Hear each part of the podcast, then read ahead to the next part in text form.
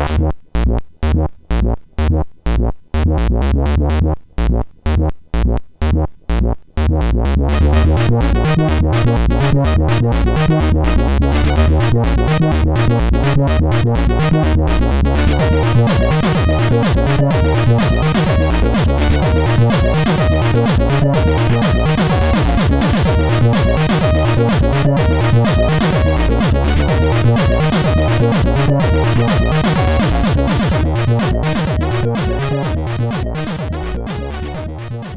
Sziasztok, ez itt a Checkpoint Mini, hetedik évadának 12. adása. Hello, László! Szervusz Töki, szervusz Mazur. Hello, Mazur! Szervusz Stöki, szervusz Gret. Szervusz Mazur. Zene füleimnek, hogy itt vagy. Ha érted, mire gondolok. Um, az év átkötése díjra hagytasz? Jó csinálod? Zenei játék, illetve ritmus játékokról lesz szó, amit ugye nehéz azért elválasztani a zenét hiszen uh, idén te még nem voltál saját jogon vendég az adásban, és ezt uh, más ember talán sérelmezte volna, de te szóvá se tetted. Én, én nagyban olyan... És magunktól meghívtunk. Ugye? Igen, igen. Így történt. Tehát se 20-szor, se 15-ször, se 10-szer nem emlegettem ezt fel nektek egyre agresszívebb hangnévé, hangvételben. Ez és... szerintem az én személyes, személyes nagyságomról tanúskodik, de, de hát ez vagyok én. De elég is rólad. Igen? Fenébe. Beszéljünk a ritmusjátékokról, hiszen azt mondtad, hogy te abban avatott vagy, és tényleg mondtál olyanokat, amiket én nem is ismertem, úgyhogy valószínűleg hát, akkor itt most én leszek a gyenge láncem. Hát ezt nem hinném, meg nem avatott, csak nagy rajongója vagyok a műfajnak, már régóta is követem a parappa óta, úgyhogy Na, inkább, inkább lelkes amatőr. Ezt mondom, és akkor ebben nincsen. Fel, nem, nem leszek felelősségre vonható. Akkor kezdjük az, hogy próbáljuk már megdefiniálni, mit ritmus ritmusjáték egy ritmusjáték, mert azért vannak itt ilyen határterületek, és uh, nem tudom, én például a, a karaoke játékokat most így nem vettem ide, pedig lehet, hogy kellett volna. De, de nekem kellett valahogy... volna. Kellett volna? Hát Kellett beszélni, volna. beszélni beszéltünk róla. Az a baj, hogy nagyon-nagyon nagy a téma akkor, hogyha mindent érinteni akarsz, mert igen, hát a... Volt már FPS adás is, meg RTS adás is, úgyhogy... Igen, igen, igen. Akkor nem Szerintem a ritmusjátéknál ez viszonylag könnyű meghatározni egy csomó mással ellentétben, mert ugye az, hogy hol vannak az RPG-ség határai, ez egy sokkal nehezebb téma itt. Azt, azt találtam, itt sok fórumon is körülnéztem, hogy erről mit gondolnak emberek, és gyakorlatilag két kritérium van. Az egyik, hogy hogy a játék szabja meg, hogy az inputot mikor kell adni, tehát nem te döntöd el, hogy mikor ugrasz, meg nem tudsz várni, és az input idejét pedig a zene, az ütem szabja meg. Aha. Hát ez már egy, egy, egy szűkíté, egy leszűkítése valamilyen módon a, a játéknak szerintem, már a műfai meghatározásnak, mert van, alapvetően az is, azt is lehetne mondani, hogy, hogy, hogy, hogy zen, zenés vagy, vagy ritmusjáték az, ami, amiben a, a meghatározó a, a játék élmény egész szempontjából a, a, a zene és a zenéhez való kapcsolatod.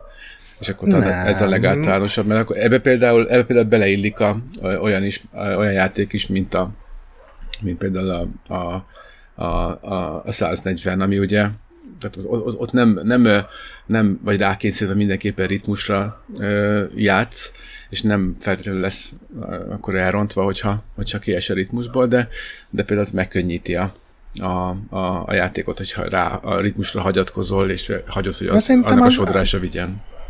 Pont emiatt az nem ritmusjáték, meg a Red sem ritmusjáték, meg a, egy, van egy csomó zenei iparhoz, a zene készítéshez, a videóklipekhez kapcsolódó játék, amik zenéhez kapcsolódnak, az adja a lényegét, de nem ritmus játék. Szerintem ezzel nincsen hm. gond. Hát jó, ez, ez akkor, akkor... Igen, ott kicsit fordított irányú, hogy a, a zen, zene igazodik ahhoz, amit csinálsz. Nem? Micsoda? A... Hát Tehát, nem egész. A... Olyan is van, amikor, igen, amikor, amikor azáltal alakul a, a zene, amit, amit te teszel a játékban, de, de az is lehet, hogy egyszerűen ott meg lehet tenni ezt a különbséget, hogy, hogy, hogy zenés, vagy zenei játék, vagy ritmusjáték. Tehát a ritmusjátékra, hogyha mondjuk így hivatkozunk, mint ahogy a Gret mondta, azt el tudom fogadni. Nyilván a, a zenei játék, vagy a zenés játék az, ami, ami, ami, ami tágabb, megengedőbb. Hát ugye most volt nemrég az Artful Escape, ami tényleg a zenélésről szól, a zene áthatja az egészet, és úgy néz ki, mint egy videóklip, de az nem egy ritmusjáték, az egy platformjáték, egy, egy zenei környezetbe helyezve, vagy... Alapvetően igen, de például ott is vannak olyan részek, amikor viszont ö, ö, például megfelelő, nem igazad van, igazad van, mert amikor ott, ott megfelelő sorrendben kell vissza, ott csak vissza kutyogtatni a megfelelő gombokat, az, annak viszont az üteme, az már rád van bízva, csak a sorrend a lényeg, és enged is bizonyos szabadságot, hogy... Igen, az hogy, ilyen QTE inkább. De az adás végén beszéltünk ezekről amúgy, amik ilyen Persze. Annak, annak látszanak, de nem egészen azok, vagy ilyen határterületek. Uh-huh. Na Gret, nagyon kíváncsi vagyok, hogy te mit találtál legelső ritmusjátéknak. Mindig szoktál találni egy sokkal korábbit, mint bármelyikünk. Hát ez fönn volt a Wikipédián, legalábbis egy utalás szinten, ez az 1970-ben. Aha. Ez a japán cég. 70-es annak... években, nem tudni pontosan mikor, nem? 70-ben volt. 70-ben volt? Aha. Igen. Ez a Kansei Seiki Seisakusho nevű fura cég, akik ilyen elektromechanikus cuccokkal foglalkoztak. A Namco-nak gyártottak például néhány játékot, meg volt ilyen versenyjátékuk, amit aztán a Sega is leutánzott, de ezek még mind ilyen... Szóval ők a Namco-nak is csináltak játékokat, meg voltak saját játékaik. Volt például egy vezetős, egy autós versenyjátékuk, de abban még egy ilyen konkrét matchbox-szerű autó volt odaszögezve, és csak ugye a háttéren egy, szerintem egy ilyen papír ment, és az, az alapján kellett kormányozni, és nekik volt egy olyan játékuk, ami egy ilyen Japánban iszonyatosan ikonikussá vált reklámfilm alapján készült. A reklámfilm egy ilyen olajcégnek volt a reklámja, tehát abszolút nem egy ilyen normál mainstream cég, de egy csinos japán lány nagyon pici libbenős mini szoknyában, és a reklámban fönn van a Youtube-on egyébként, szerintem majd be tudjuk rakni. Igen? Na, a küld már, mert én csak izét, én csak képet találtam belőle. Jó, szóljál az adás végén, Jó. és akkor majd átküldöm. uh, és az a lényege a reklámnak, hogy hogy megy a leányka, és a néha a kocsiban, néha csak úgy az utcán, így meglibben a zene, a reklámzenének az ütemére a szoknyája. Ez egy 69-es reklám volt, a Maruzen Oil nevű cég csinálta, és a következő évben mindenféle licensz nélkül ezen fölbátorodva csináltak egy játékot. Sajnos fényképet nem találtam a magáról a gépről, de gyanítom, hogy Igen. ment kazettán a dal, és a jó pillanatban meg kellett nyomni a gombot, és akkor a ilyen akciófigura, ilyen Barbie baba jelleggel tudom elképzelni, így fordult egyet, és a miniszoknyája a babának meglibbent, ami elég sokat elmond Japánról nyilván.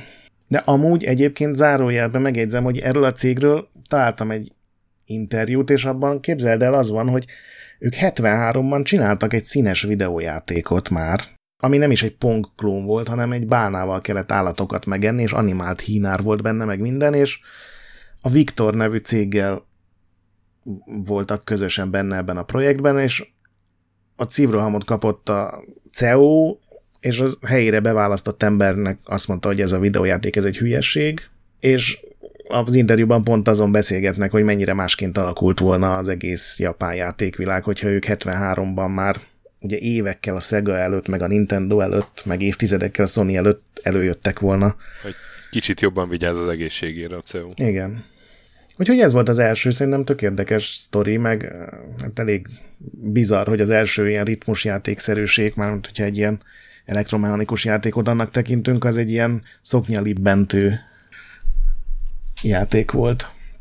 Ja, én is ezt találtam elsőnek.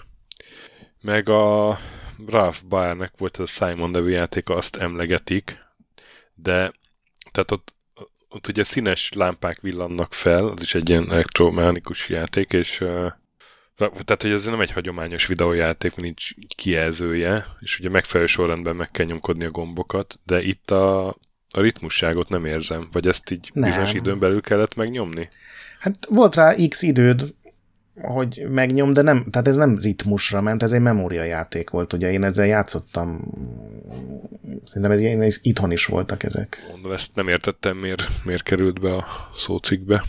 Hát akkor, akkor viszont nem tudom, akkor viszont 80-as évek és a NES-nél kell ezt folytatni. A mainstreambe ott került be, nem? Hát, Hogyha eltekintünk. Igen, a mainstream ebbe. a mainstream ebben, mert addig csak ilyen játé, japán játéktermekben voltak ilyenek, nem?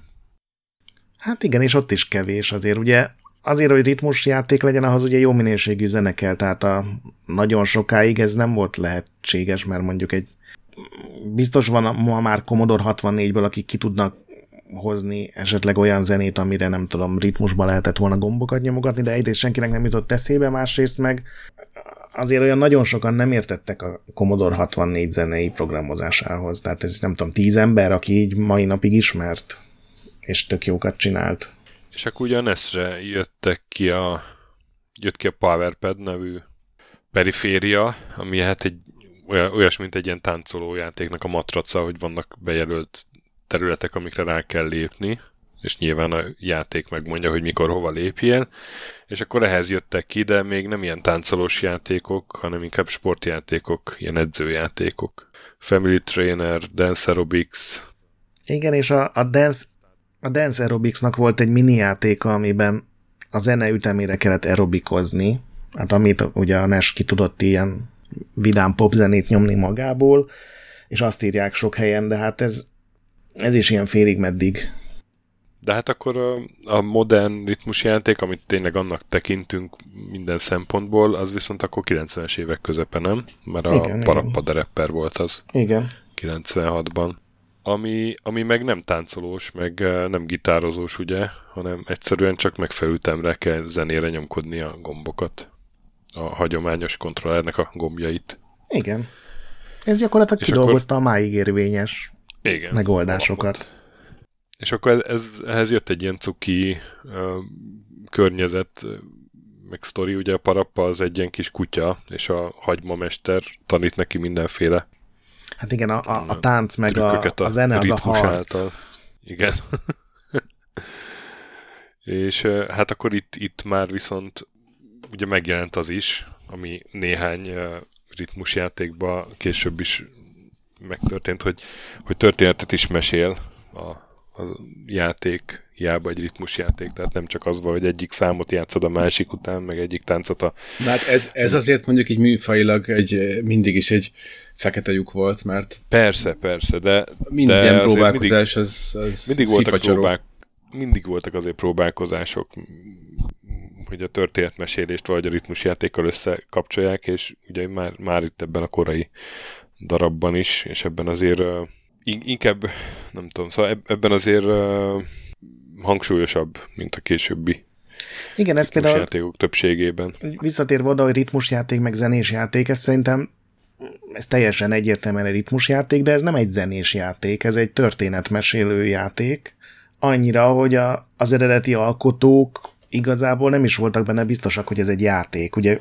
korábban még nem nagyon volt ilyen, de ez egy tök új műfaj, és teljesen eltér maga az akció ugye az összes Playstation-ös másik játéktól, úgyhogy mind a kiadó Sony, mind a fődesigner, ez a Masaya Matsura, ez, ez, ez ilyen bizonytalan volt, hogy ezt játékként lenne érdemes, hát videójátékként lenne érdemes hirdetni, vagy olyan toyként, ugye ilyen fizikai játékként, ami, ami egy ilyen interaktív sztorit mesél el. Hmm. Aztán végül is a játékos hát ez a, a játéktermi mellékág miatt is lehet, mert például a, a, a táncos játékok is azok teljesen párhuzamosan más úton mentek, és máshogy is gondolt rá a nagy közönség. Tehát a, a, a, a majd minden ugye beszélünk a, ezekről külön, de, de annak a szubkultúrája, meg annak a rajongói bázisa az, az, az egy abszolút ilyen játéktermi élményként, vagy egy, vagy egy ilyen táncos közösségi élményként élte ezt meg, tehát még csak a, még csak a körítés sem, sem volt pariban a, a, a, a videójátékos szokásokkal. Igen, hát ugye Playstation-re volt például az MTV Music Generator nevű sorozat, ami szintén ilyen elektrozenéket lehetett csinálni, de abban ugye az volt, tehát az egy zene kreátor, zeneszerkesztő program volt csak, és a későbbi zenés játékok annak az ilyen tök hideg, ilyen ez a ülsz egy nagy DJ pult előtt, vagy ilyen keverőpult előtt, és nyomogatod a gombokat a parappa, meg egy ilyen aranyos rajzfilm, mert mesélt el tulajdonképpen. Ugye ott csak hat dal volt, ami hat fejezet volt a játékban, és mindegyiket direkt ehhez írták, ugye a szövegek mind arról szóltak, hogy az öreg parappának hogy kell a, már nem is tudom, hogy hívták a hölgyet, akiért ugye romantikus harc dúlt. Ma azóta egyébként játszottál ezzel annó, vagy, vagy az újjal, amikor felújították pár éve? Játszottam bele annak idején is, és ö, teljesen értetlenül láttam előtte, hogy majd ez, uh-huh. ez, ez, ez hogy, tud, hogy tud egy jelenség lenni.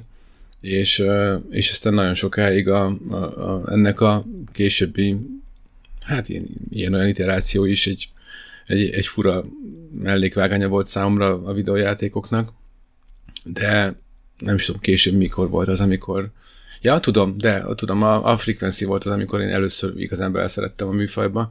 Tehát ez még így ö, én idegenkedtem egy kicsit tőle. Pontosan azért, mert nagyon kevés aktivitást engedett, meg nagyon kevés volt az az input, meg a, meg, meg, meg a tényleges játékélmény. Tehát játékként nézni ezt azért valóban, tehát ez egy, ez egy elég limitált eszköztár ahhoz, hogy, hogy, hogy olyan más videójátékokhoz, más videójáték műfajokhoz képest is megálljon a lábám.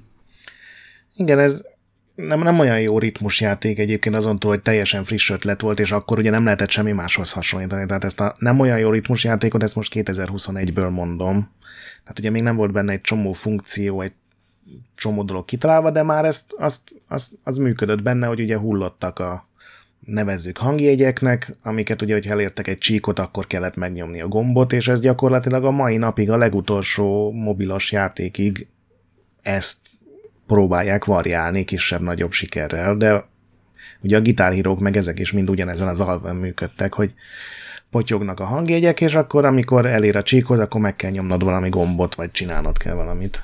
Szóval ezt itt tök jó kitalálták. Igen, de amikor annak idején találkoztam vele, akkor, akkor azért mégis olyan érzésem volt, mintha ilyen gyakorlatilag csak QT-eket raknának egymás mögé. Tehát azt a részét, hogy ritmusra történik, azt valahogy nem értékeltem. Vagy nem, nem volt meg ugye az összhang. Hát nem véletlen egyébként az, hogy ugye a Mizuguchi játékokban, tehát magának a Mizuguchi-nak miért kiemelten fontos a, a többi kiegészítő, amire képes a, a platform, tehát például a kontroller rezgése, vagy a vizuális visszajelzés, az, az volt képes számomra, meg szerintem sok mindenki számára ezt egy, ezt egy ilyen meghatározó élményé tenni. Mármint nem is csak mint játék, hanem, hanem, hanem a, a, a zenét és a zenei élményt kiterjesztő valamivé. Igen, a parappa még nem a zenei élményről szólt, hanem végignéztél egy ilyen vidám, vicces, vagy legalábbis annak szánt, és sokaknak így is tetsző sztorit, és közben egyébként valamennyire ütemre ment, tehát ugye az ilyen, ilyen hip-hop zene volt tulajdonképpen, ilyen direkt néha kínrémekkel, és azért nagyjából ahhoz igazodott, de nem, nem az volt a lényeg, hogy ott te zenésznek érezd magad, vagy hogy tényleg így ez a, mint az a mazur mondott, hogy a zenei élmény átjöjjön, hanem hogy valamit csináljál, miközben nézed a mókás állatkákat a képernyőn. Hát igen, meg, meg az ügyességi kihívás. Igen, Annak igen. Az, az volt az alapja, hogy, hogy mennyire tudod ö, tartani a, a, a felugró gombokat. De ahogy meg te mondtad, Stöki, ez, ez ebből a szempontból meg inkább QTE. Igen. Viszont hát a, ezzel nagyjából egy időben a Jappa játéktermekben megkezdődött a ritmusjáték boom, főleg a Konaminak, illetve a ritmusjáték fejlesztő divíziójának a Bemani-nak köszönhetően. Bemani vagy Benami? Bemani. Hát először Games and Music Division volt, és aztán a Beatmania ja. akkora siker lett, hogy ugye a Beatmania-nak a japán rövidítése volt a Bemani. Igen, ugye a Beatmania 97-ben. De egyébként ez mind a 90... parappa miatt volt, tehát ez nem körülbelül egy idő, hanem a parappa az ilyen váratlan ja, óriási igen. siker lett, annak ellenére, hogy ugye az elején még azt se tudnák, hogy videójátéke, és és a Konami-nál megtetszett egy csomó ember, meg nem csak a Konami-nál nyilván, és, és ez, ez egyenesen a parappa következménye volt a Beatmania. És hát azt jól érezték, hogy a játéktermekbe kell ezzel támadni. Igen, Tehát mert... A, itt, itt, itt vagy, azt nagyon jól eltalálták. Igen, akkor még szerintem elképzelhetetlen volt, hogy műanyag gitárokat adjanak konzoljátékhoz. Viszont játékteremben meg az úgy, úgy működött. Igen, és akkor a jött a Beatmania, a 97-ben, 98-ban a Pop Music, 99-ben a Guitar Fix és a Drum Mania, és hát ezek indították el azt a nem tudom, következő 15 évben dúló őrületet. Te... Bár mondjuk nyugatra kis késéssel gyűrűzött be, ugye, azért ez. Igen, de egyébként teljesen egyenes a vonala, ugye a parappa az a Beatmaniát okozta, a Beatmania akkora siker lett, hogy ugye a Konami-nál ez a divízió, ez tehát 97 és 2002 között legalább 300 játéktermi Konami-s zenés játék jelent meg. Nem is csak azok még, amiket te mondtál, de egy csomó voltak deluxe ja, igen, kiadások. ezek a fontosabbak, persze. Igen. És ugye ezek között volt a Guitar Freaks, ami Japánban Gitadora volt a címe, ami egy három gombos pengetős mozgásérzékelős gitár volt, és a Harmonix az bevallottan erre építette föl aztán ugye a legelső gitárhírót, amiről majd fogunk beszélni. És a, igen, és a, a Beatmania az ugye egy ilyen DJ kontrollerrel volt. Igen, azon öt gomb van, meg egy ilyen pörgethető DJ-s nakerit lemezszerű. A, a Pop and Music az meg hát ilyen színes gombok sorba egymás mellett, tehát az egy ilyen kicsit a, az ilyen fighter ját, ilyen Street Fighter meg hasonló játékoknak az ilyen profi kontrollerére emlékeztet, hogy így két sorban. Igen, az kilenc gombos. És ott a megfelelő gombokat kell nyilván megnyomkodni. Igen, de aztán ugye a Bitmaniából is kijött Deluxe verzió, meg aztán kijött a Bitmania 3, ezekből mindegyikből több tucatnyi verz, különböző kiadás volt, mert ugye egy másik dolog, hogy erre tök könnyű csinálni egy új verziót, mert csak licenszelsz 30 új számot, és megcsinálod, nem tudom, öt nehézségi szinten a gombkiosztásokat, tehát azért ez egy eléggé tömegtermelési átment. Igen. És akkor hát ennek nyomán meg az otthoni konzolokon elkezdődött még külső perifériák nélkül a ritmusjáték hullám, és nem is tudom, mit említsünk itt most. Talán 99 a következő kronológikusan a, ennek a Macura, Masaya, vagy Masaya Macura, bocsánat, Gret. Ugye, aki a parappát csinálta, neki volt a Vibribon nevű hát elég fura játéka, ilyen menő manó jutott nekem eszembe, hogy fekete alapon egy fehér vonal Igen. Az, egész játék, és ugye ott is így ritmusra történik a ilyen akadályokat kell átugrani a figurával, meg Igen. a zene ütemére változik a pálya formája. Ott, ott gyakorlatilag játék. úgy van, hogy négyféle akadály van, és gyakorlatilag a, a négy gombbal kell a megfelelő, tehát minden, fajt, minden alakú akadály a megfelelő gombot kell megnyomni, tehát olyan, mint egy platformjáték a négy ugrás gombbal.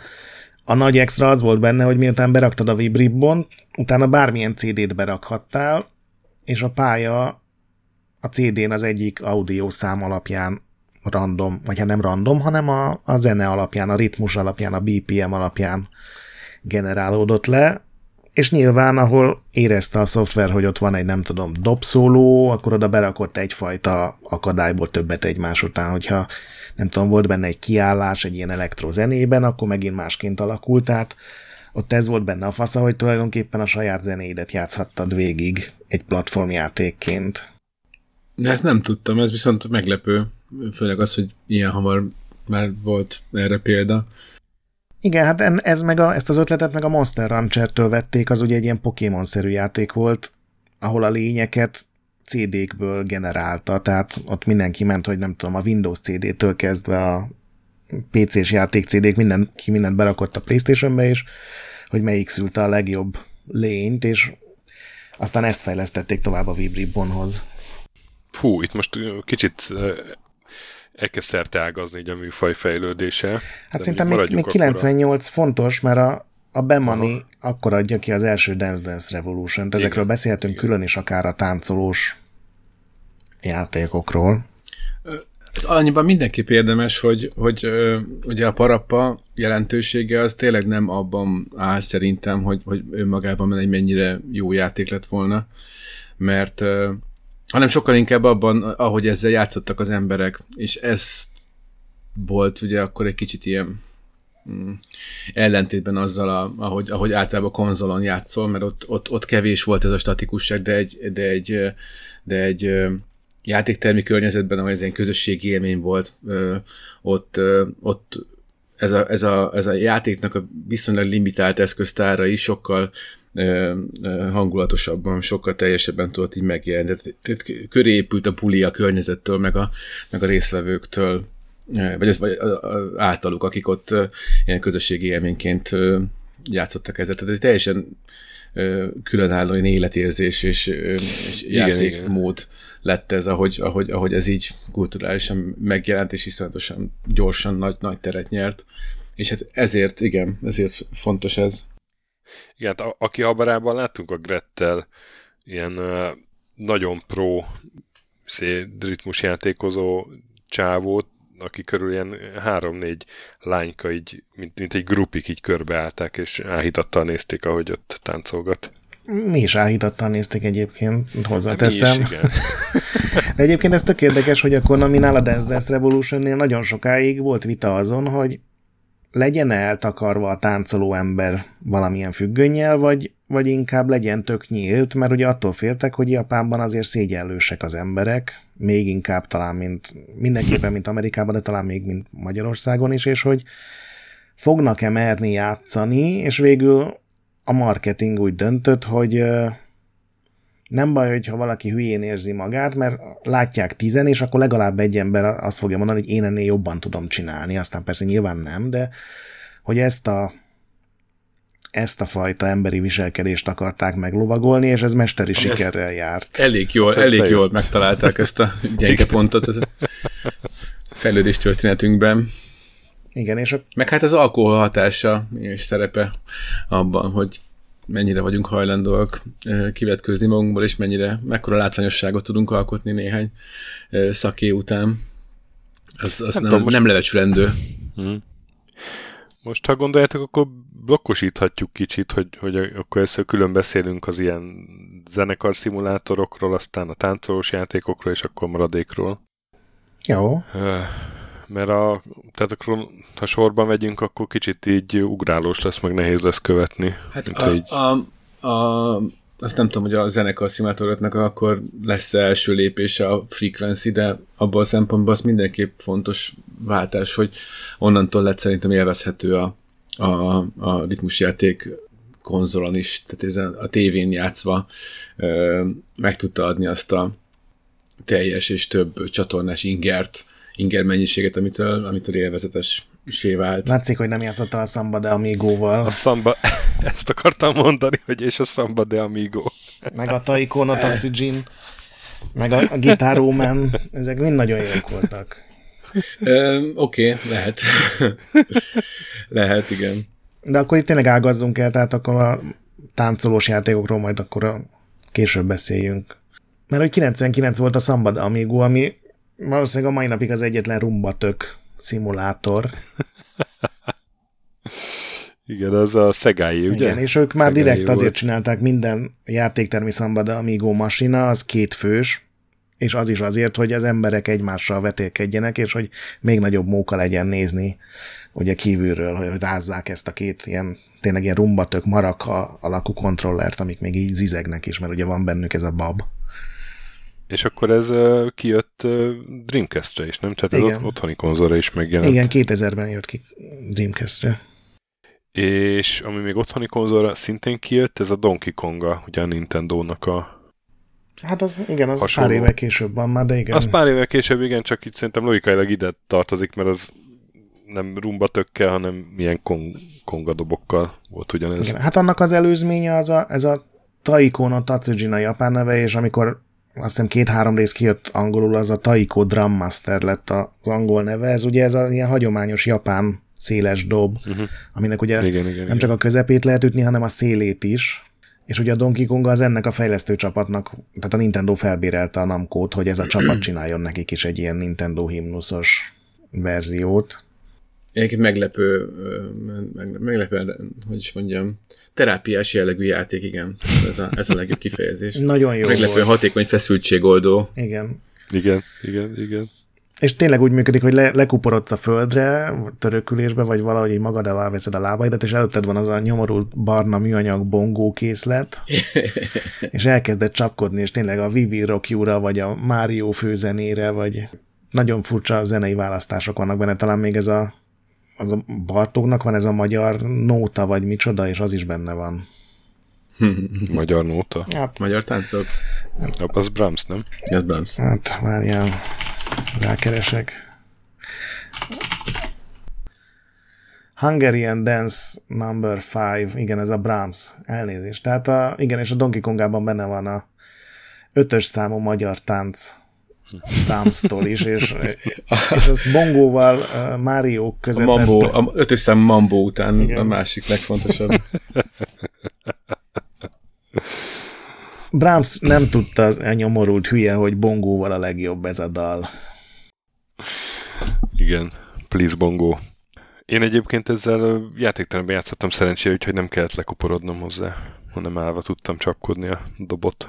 Donkey Konga kijött? Vagy hát Hát nem, hát annak az előzménye, ja, tudod, igen. Vagy, vagy utolzmánya, vagy Egyébként tudom, az egy nagyon jó mondtál. játék, én ezzel imádok játszani. Ilyen, annyira aranyosak azok a dobok, és tök jó érzés, hogy a két ilyen pici műanyag, ilyen vastag, de rövid dobverő van, és hmm. ugye azokkal a dob két oldalát lehet ütögetni, meg a középnek is a két, CD, két részre van osztva, és így meglepően sok mindent ki lehet ebből hozni. Félvejegyzem meg, hogy ez így van a dobokkal egyébként, tehát azoknak se csak a tetejét lehet ütögetni. hát nem tudom, azért szerintem egy normál modern dobnak az oldalát nem szokták csapkodni. Nem? De hát mm, Na, ebbe, ebbe most szerintem nem menjünk be, tehát a dobot, mint hangszert, hogyha használod, akkor, akkor sem csak olyan, olyan mint a diótörő babák, hogy fölülről lefele. Kedves dobos hallgatók, írjátok meg kommentbe, hogy szoktátok-e csapkodni a dobotok oldalát. Na és akkor 2001-ben jött ki a Frequency, amit mondtál az úr, meg a Guitar Man, amit meg te mondtál, Gret. Én az utóbbira uh, semmit nem tudok megmondom őszintén, YouTube videót néztem meg róla, és ez ilyen zenei tehát ilyen ritmusjáték alapon egy ilyen harcolós játék volt, mert annak tűnt. Hát olyan, mint Nem. egy, egy modernebb parappa tulajdonképpen. Uh, tehát itt is volt egy sztori, itt is volt egy elmebeteg játék, vagy uh, grafikus világ. Szerintem rohadt jól néz ki, tényleg, mint egy ilyen bemeszkalinozott óvodásnak a rémálma, ilyen nagyon furcsa mesefigurák. Hm. És a pályák azok mindig, igen, egy ilyen harc tulajdonképpen minden dal, és a, az első felén az analóg karral kell követni egy csíkot, és a második fele a pályáknak, vagy hát a számoknak, az meg a szokásos gomnyomkodás, ugye a, a Note Highway-en. Megtudtam, hogy ezt így hívják ma már. Igen. És abban volt például olyan, hogy amit elrontotta az analógos követésnél, tehát amikor a csíkot kellett követni, azok ilyen nehezítésként jelentek meg a második felében, mint tudod, amikor ilyen multiban tetriszezel és berak egy csomó szemetet, ugyanígy a, amennyit elcsesztél az első részben, az úgy megérkezik a másodikban, ami szerintem tök jó ötlet egyébként. És ugyanebben az évben megjelent a Frequency, amit említettél, Mazur. Az, én azon nem játszottam, de te említetted, hogy, hogy itt, itt kaptál rá műfajra nagyjából. Igen, mert ez, ez gyakorlatilag egy teljes értékű ügyességi játék volt ö, olyan tekintetben, hogy, ö, hogy ö, minden pörgött for. Ja, és hogy ugye kihasználta a, a konzol lehetőségeit is. Tehát a, a, a zene az nyilván az meghatározó volt, viszont, viszont egy, egy ilyen már-már ilyen szédítő, ilyen csőben jobbra-balra sávok közt váltogató lépegető ügyességi játék volt. Nem, tehát nem volt egyszerű játszani vele, és hát itt is már megjelent az a, az, az eleme a, a, ezeknek a Harmonix játékoknak, hogy gyakorlatilag ilyen videoklipszerű ilyen szín és, és, és fényorgiával változik a, a, a képernyőd nagyon gyorsan. Ez egy e, ritka barátságtalan játék volt azért, vagy legalábbis számomra.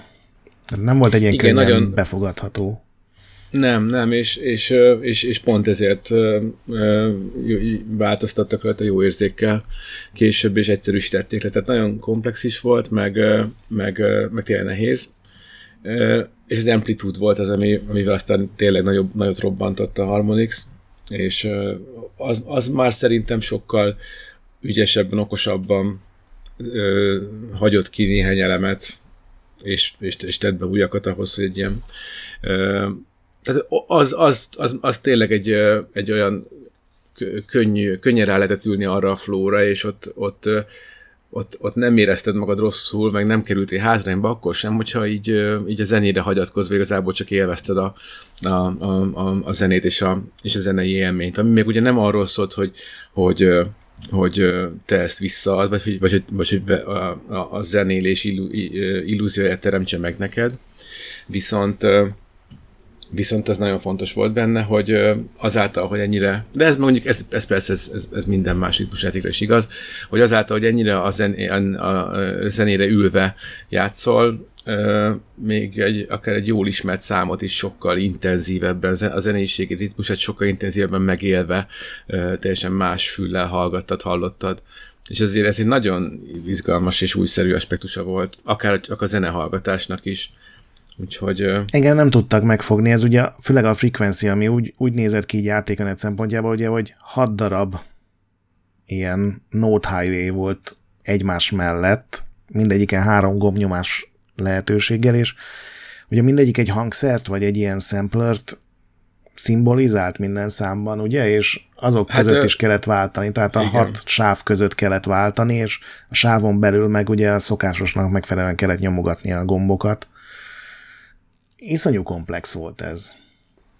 Hát igen, ez tény, és, és ott tehát ebben olyan nagyon könnyed játék, meg zene élvezet, azért annak nem nagyon maradt hely, mert rettenesen kellett koncentrálnod arra, hogy el ne a ritmust, és, és azt a fajta intuitiv, intuitivitást azt nem, nem éreztem benne én sem, ami, amit aztán az Amplitude-ban később igen, hogy, hogy egy csomószor magára a dalra és annak a ritmusára hagyatkozva szinte így, így, így vitt magával a játék, és ilyen elképesztően intenzív flow élményt tudtál elérni azáltal, hogy már nem is, nem is uh, tudatosan uh, lépegettél, hanem, hanem a, mi a dalt ismerted, az gyakorlatilag már a helyes irányba vitt, meg, meg nem hagyott, hogy elrontsad. Már nem is tudtad lekövetni, hogy pontosan hogyan is nyomkodod a gombokat, de valamiért mégsem rontottad el, mert, mert rajta voltál a zenén. Meg az Amplitude ez... volt az első, amiben már ilyen félhíres rockszámok is voltak. Hát sőt, igen, igen, igen. Sőt, nagyon, nagyon klassz uh, soundtrackja volt. Szóval én most olvastam a frekvenciával kapcsolatban, hogy a Microsoftnak akarták eladni, és az Ed Fries-nak annyi volt a válasza, hogy egyrészt rockzene nélkül, másrészt hardveres kiegészítő nélkül nyugaton nem lesz sikeres ritmusjáték, és ebbe igazából azt mondom, tök igaza Igaza lett. volt, igen.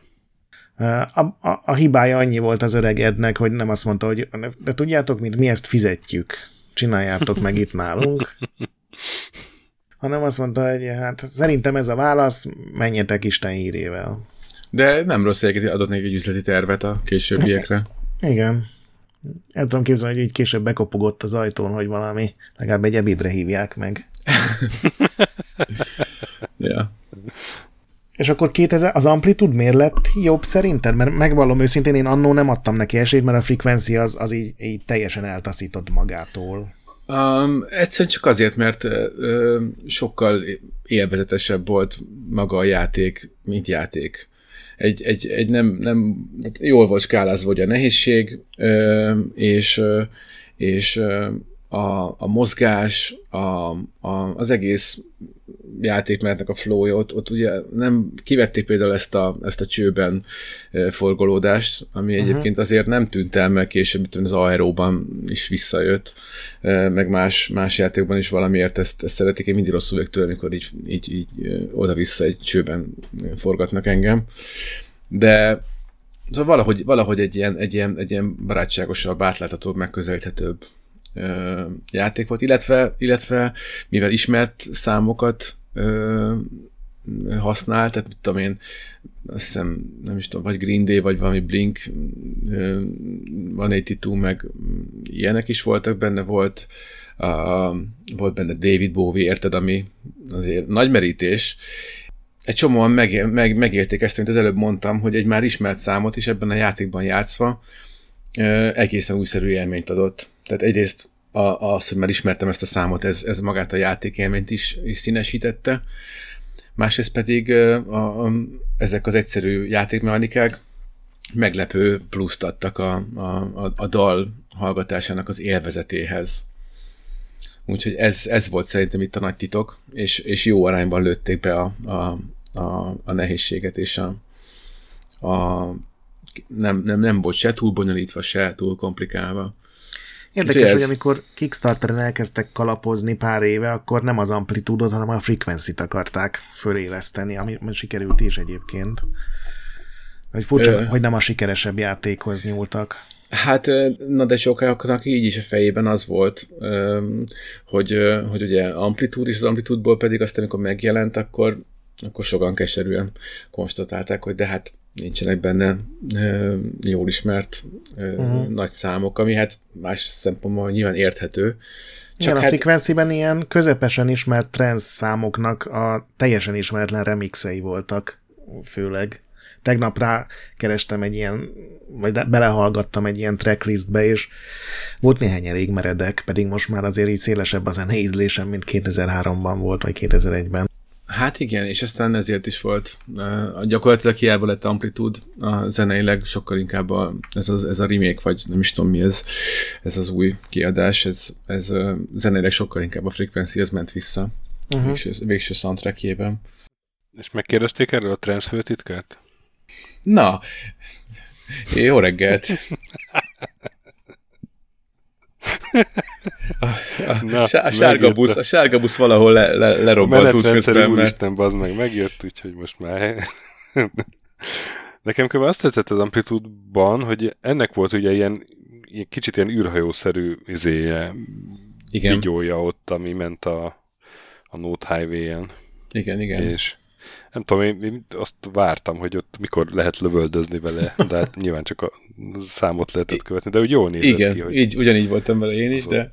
de vagy más, más érzés volt, hogy nem egy bogyó ment ott, hanem ott, ott lebegett egy ilyen kontroller alakú űrhajó. Hát meg ez, egy, ez is egy ilyen visszatérő Aztán igen. ügyességi ja. játékokból egy ilyen, mármint hogy nem zenei játékokban már egy, egy, egy bevált műfaj, ez a sávváltogatásra épülő uh-huh.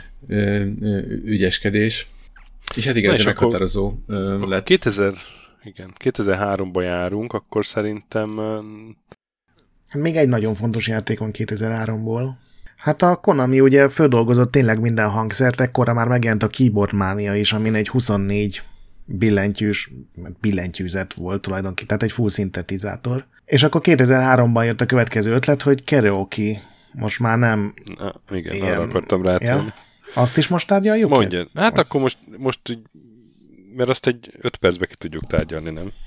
Igen, tehát 2003 volt a Karaoke Revolution, ami Európában Karaoke Stage néven jelent meg. Ez egy full Konami játék volt, de ugye a japán meg a nyugati verzió teljesen más zenei anyaggal rendelkezett, és a nyugatit a, a legelsőt a Harmonix fejlesztette, én ezt nem is tudtam, hogy így bérmunkában csináltak egy ilyet is és ebben benne volt az, ami azóta is minden kerül, vagy lehet, hogy van egy-két kivétel, de hogy a legtöbb az van, hogy egyáltalán nem a szöveget figyeli, hanem a hangmagasságot, ami ugye, ahogy így bele beszélsz, vagy énekelni próbálsz a mikrofonba, tehát akár dudolással is lehet ezeket tökéletesen teljesíteni.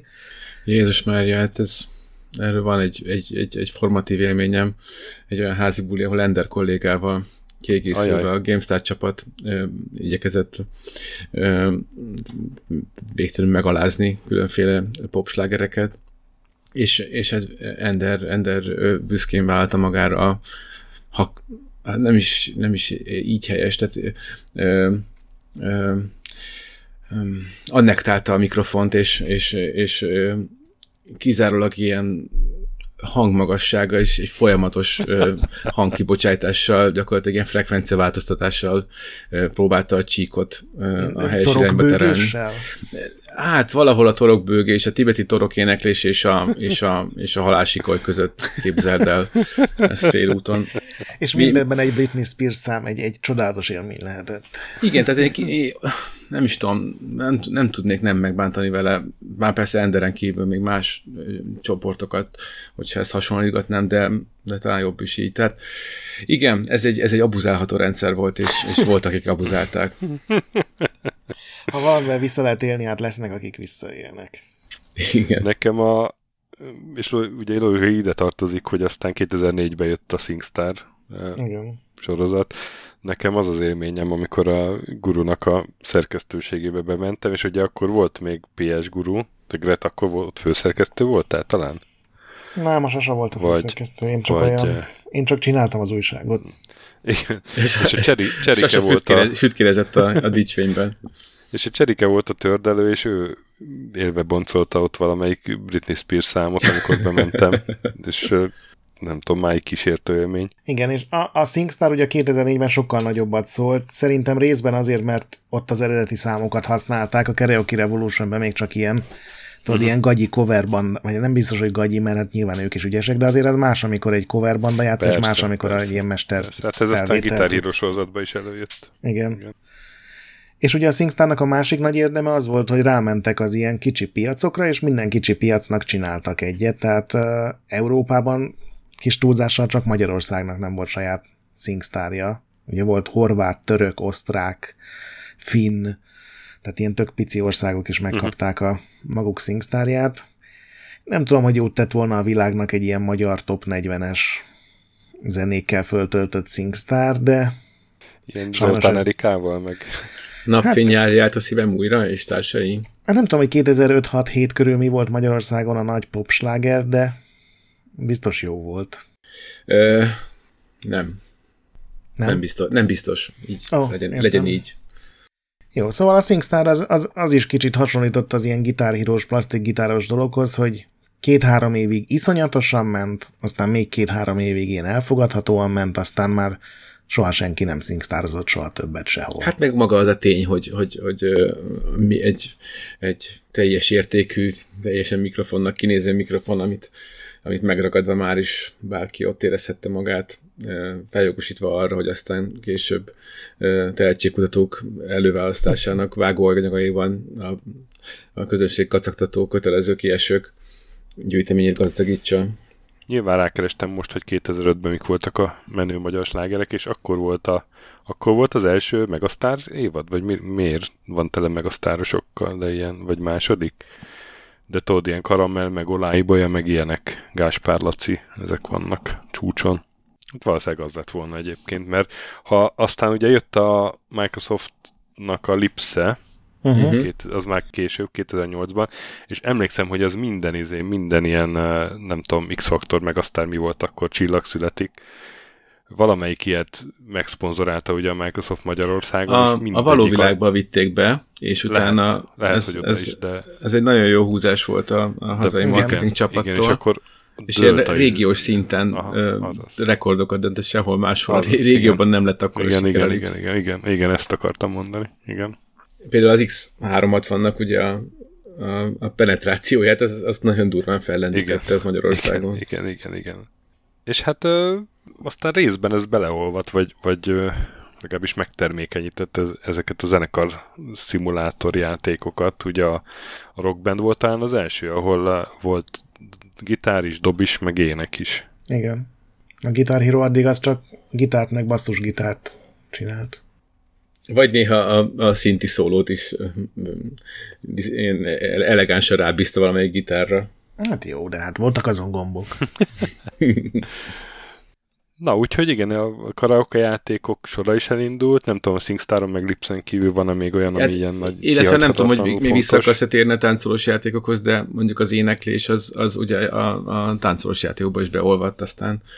Ugye ott I- is egy fontos igen, kiegészítő. Hát én, én, én, most vissza akartam térni konkrétan a, ehhez a zenekar szimulát, tehát a Guitar Hero-ról uh-huh. így még úgy keveset beszéltünk, hogy ez a 2005-ben indult el, a Harmonix meg a Red Octane, ugye ő volt a, a hardware gyártó. Hát meg a kiadó, mert a Harmonix senkit meg nem talált erre igen, a hülye igen, ötletre, igen, hogy így van. egy 200 dolláros plastik gitárt akarsz adni, hát az 50 dolláros játékot se veszi meg senki. Hülyék, vagy körülbelül így hajtották el őket mindenhonnan. És ugye itt, itt volt az, hogy nem volt, nem volt pénzük jogdíjakra, és ugye feljátszották a híres uh-huh. számokat mindenféle zenekarok, és aztán nyilván óriási siker lett, és akkor a, még a második részben is volt az, hogy nem volt, egy csomó helyen nem volt eredeti szám, és aztán a harmadiktól igen, mert a második lett iszonyatos nagy siker, igen, és akkor már meg tudták lett, fizetni. Igen, így van, így van, és akkor hát lecsapott rá ugye az Activision, és hát itt felírtam, hogy 2006-tól kezdve a mobilos kézikonzolos mutációkat nem számítva, négy éven belül kijött 12 ilyen Guitar Hero, Band Hero játék, plusz még a két DJ Hero, és aztán ugye közben a Harmonix meg saját útra lépett a Rock band 2007-től, és nekik meg négy éven belül jelent meg hat band játék. És akkor Igen. itt ugye voltak teljes értékű folytatások is, meg ugye egy-egy zenekarra szabott dolgok, mint a, a Beatles Rock Band ugye volt, meg a... Az de jó met- volt. Metallica-nak volt saját gitárhírója, meg a Van Halen-nek. És hát ugye nem számolva azt, hogy akkorra már azért egy megszokott dolog volt a DLC jelenség, és mindegyikhez ömlöttek a, a, igen, a pakkok. Azaz, azaz. Na és akkor volt az, hogy pár év alatt ez a műfaj, ez ez gyorsan el is virágzott, mert annyira túl szaturálták a piacot, hogy egyszerűen azzal folytották meg. Igen. Ezen gondolkodtam sokat, hogy ez, ez, ez az oka. Meg azt sem egészen értettem, hogy, hogy azért nem túl gyorsan engedték el magát a, a, a hát nem technológiát, hanem ugye a modellt, mert a, volt egy időszak, amikor, amikor viszont hiányzik volt, tehát teljesen már, már nem lehetett kapni, pedig az emberek még keresték voltakban is. Tehát én nagyon gyorsan eltüntették, ahogy az Excelben már nem voltak annyira zöldek a számok.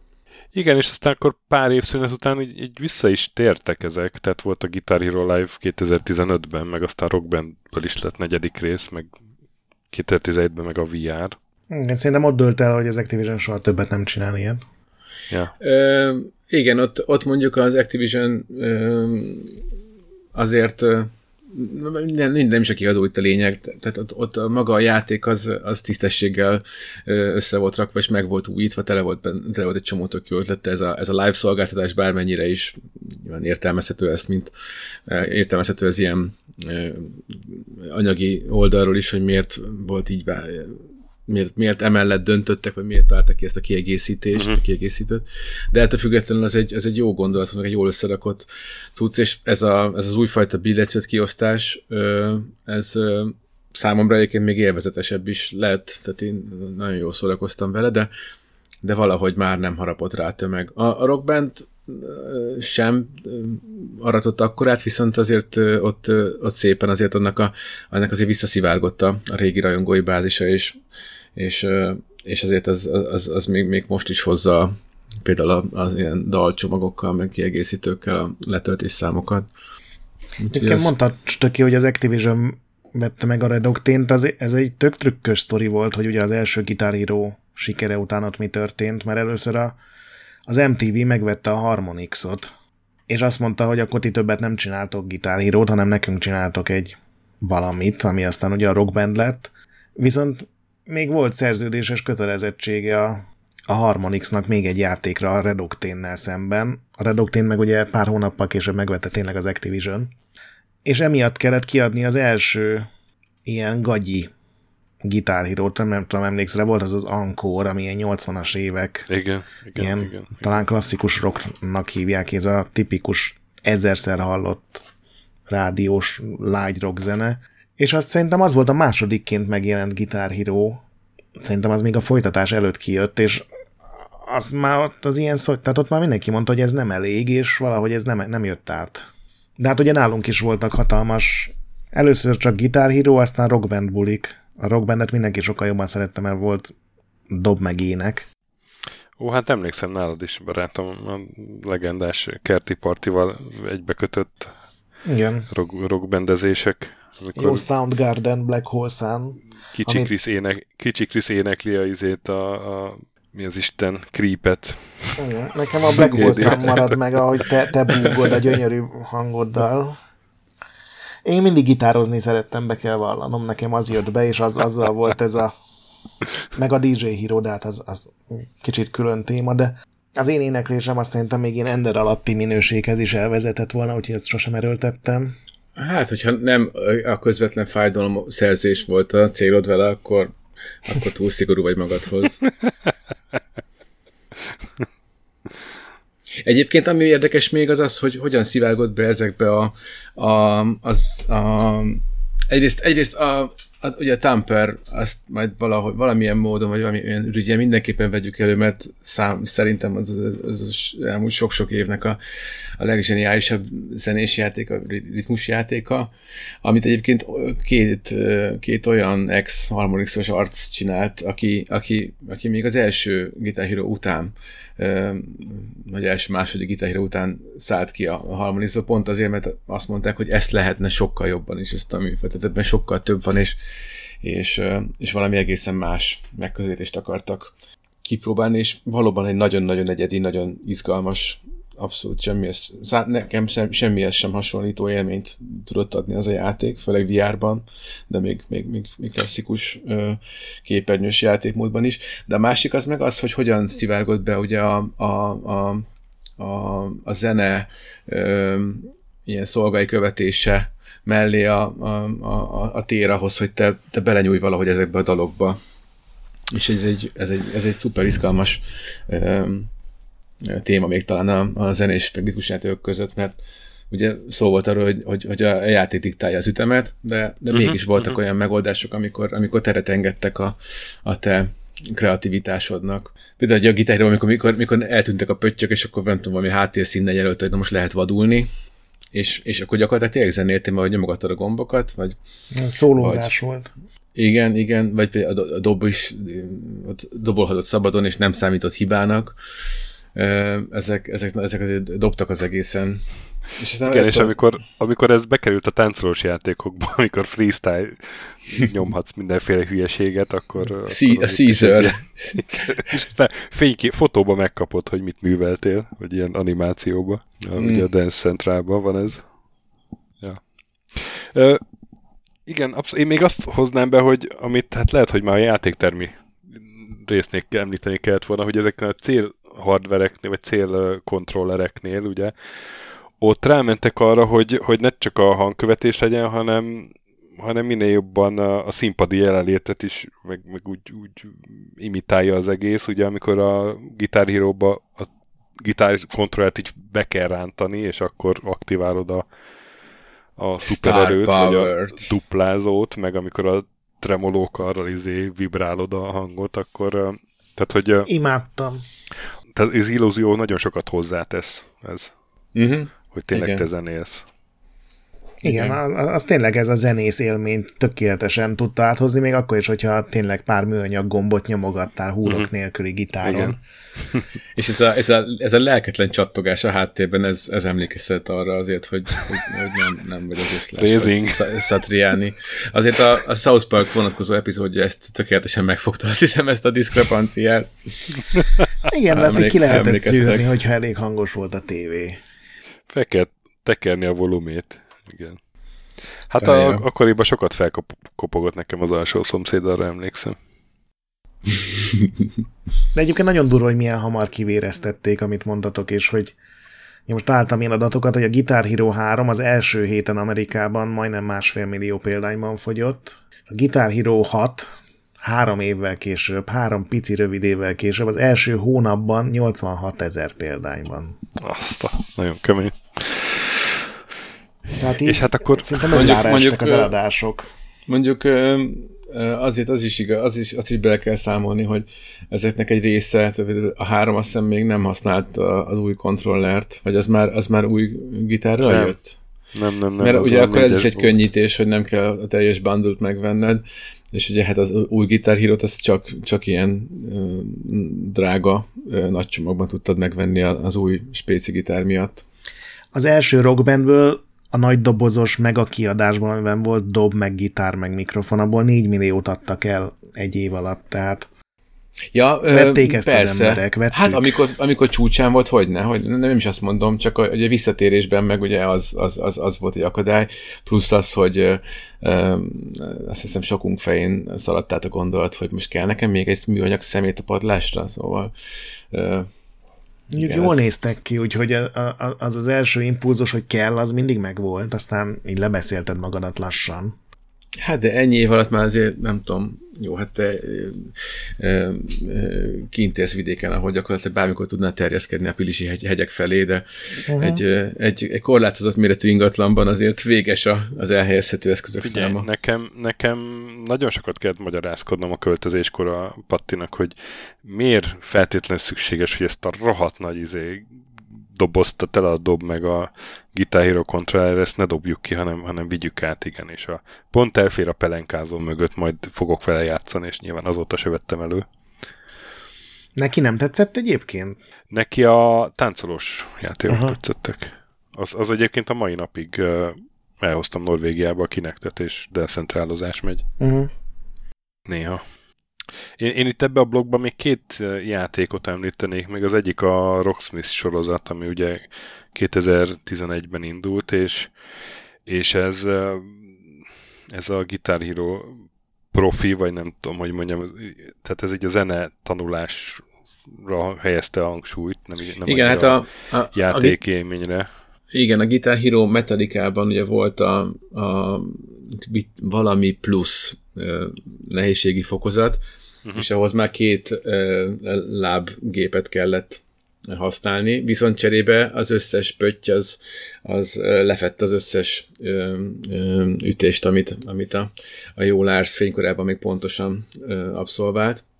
És ehhez is fűződik egy élményem, hogy, hogy egy, egy olyan címbora csatlakozott egyszer hozzánk, aki, aki sose játszott egyetlen egy ilyen játékkal sem, viszont dobos és elkezdtük, hogy levettük ilyen könnyebb fokozatra neki először, hogy, hogy mégiscsak felvegye a ritmust, érted?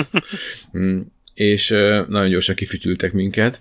Messze nem tudott kevesebbet ütni, mint amit ő amúgy ütött volna, és azokat mind hibának vette játék, hogy többet, többet ütöttél, mint hány pöcs volt, és akkor hirtelen több ezére felcsaptuk neki a legnehezebbre, és azonnal lement a szám úgy, hogy életében először látta ezt az interfészt, meg, meg játszott.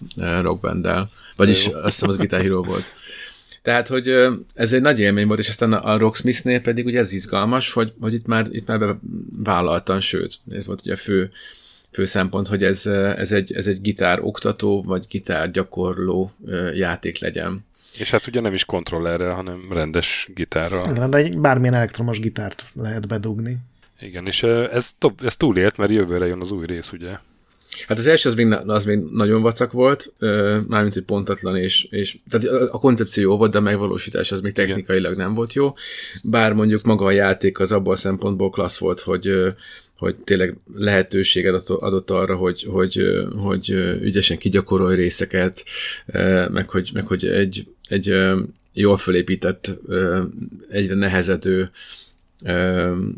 kihívás elé állított úgy, ahogy, ahogy a játék ítélte, hogy te már fejlődsz, és ez ugye ezt lehetett is állítani. Plusz voltak benne ilyen nagyon jó pofa, nyilván nálunk a gyerekek inkább azzal játszottak egy mini játékok, amikor gyakorlatilag gitárral kellett bohózkodni, és ilyen apró játékokat lehetett irányítani vele. Nem Dark Souls-t, de, de azért játékot. És aztán később ezt kicsiszolták, igen.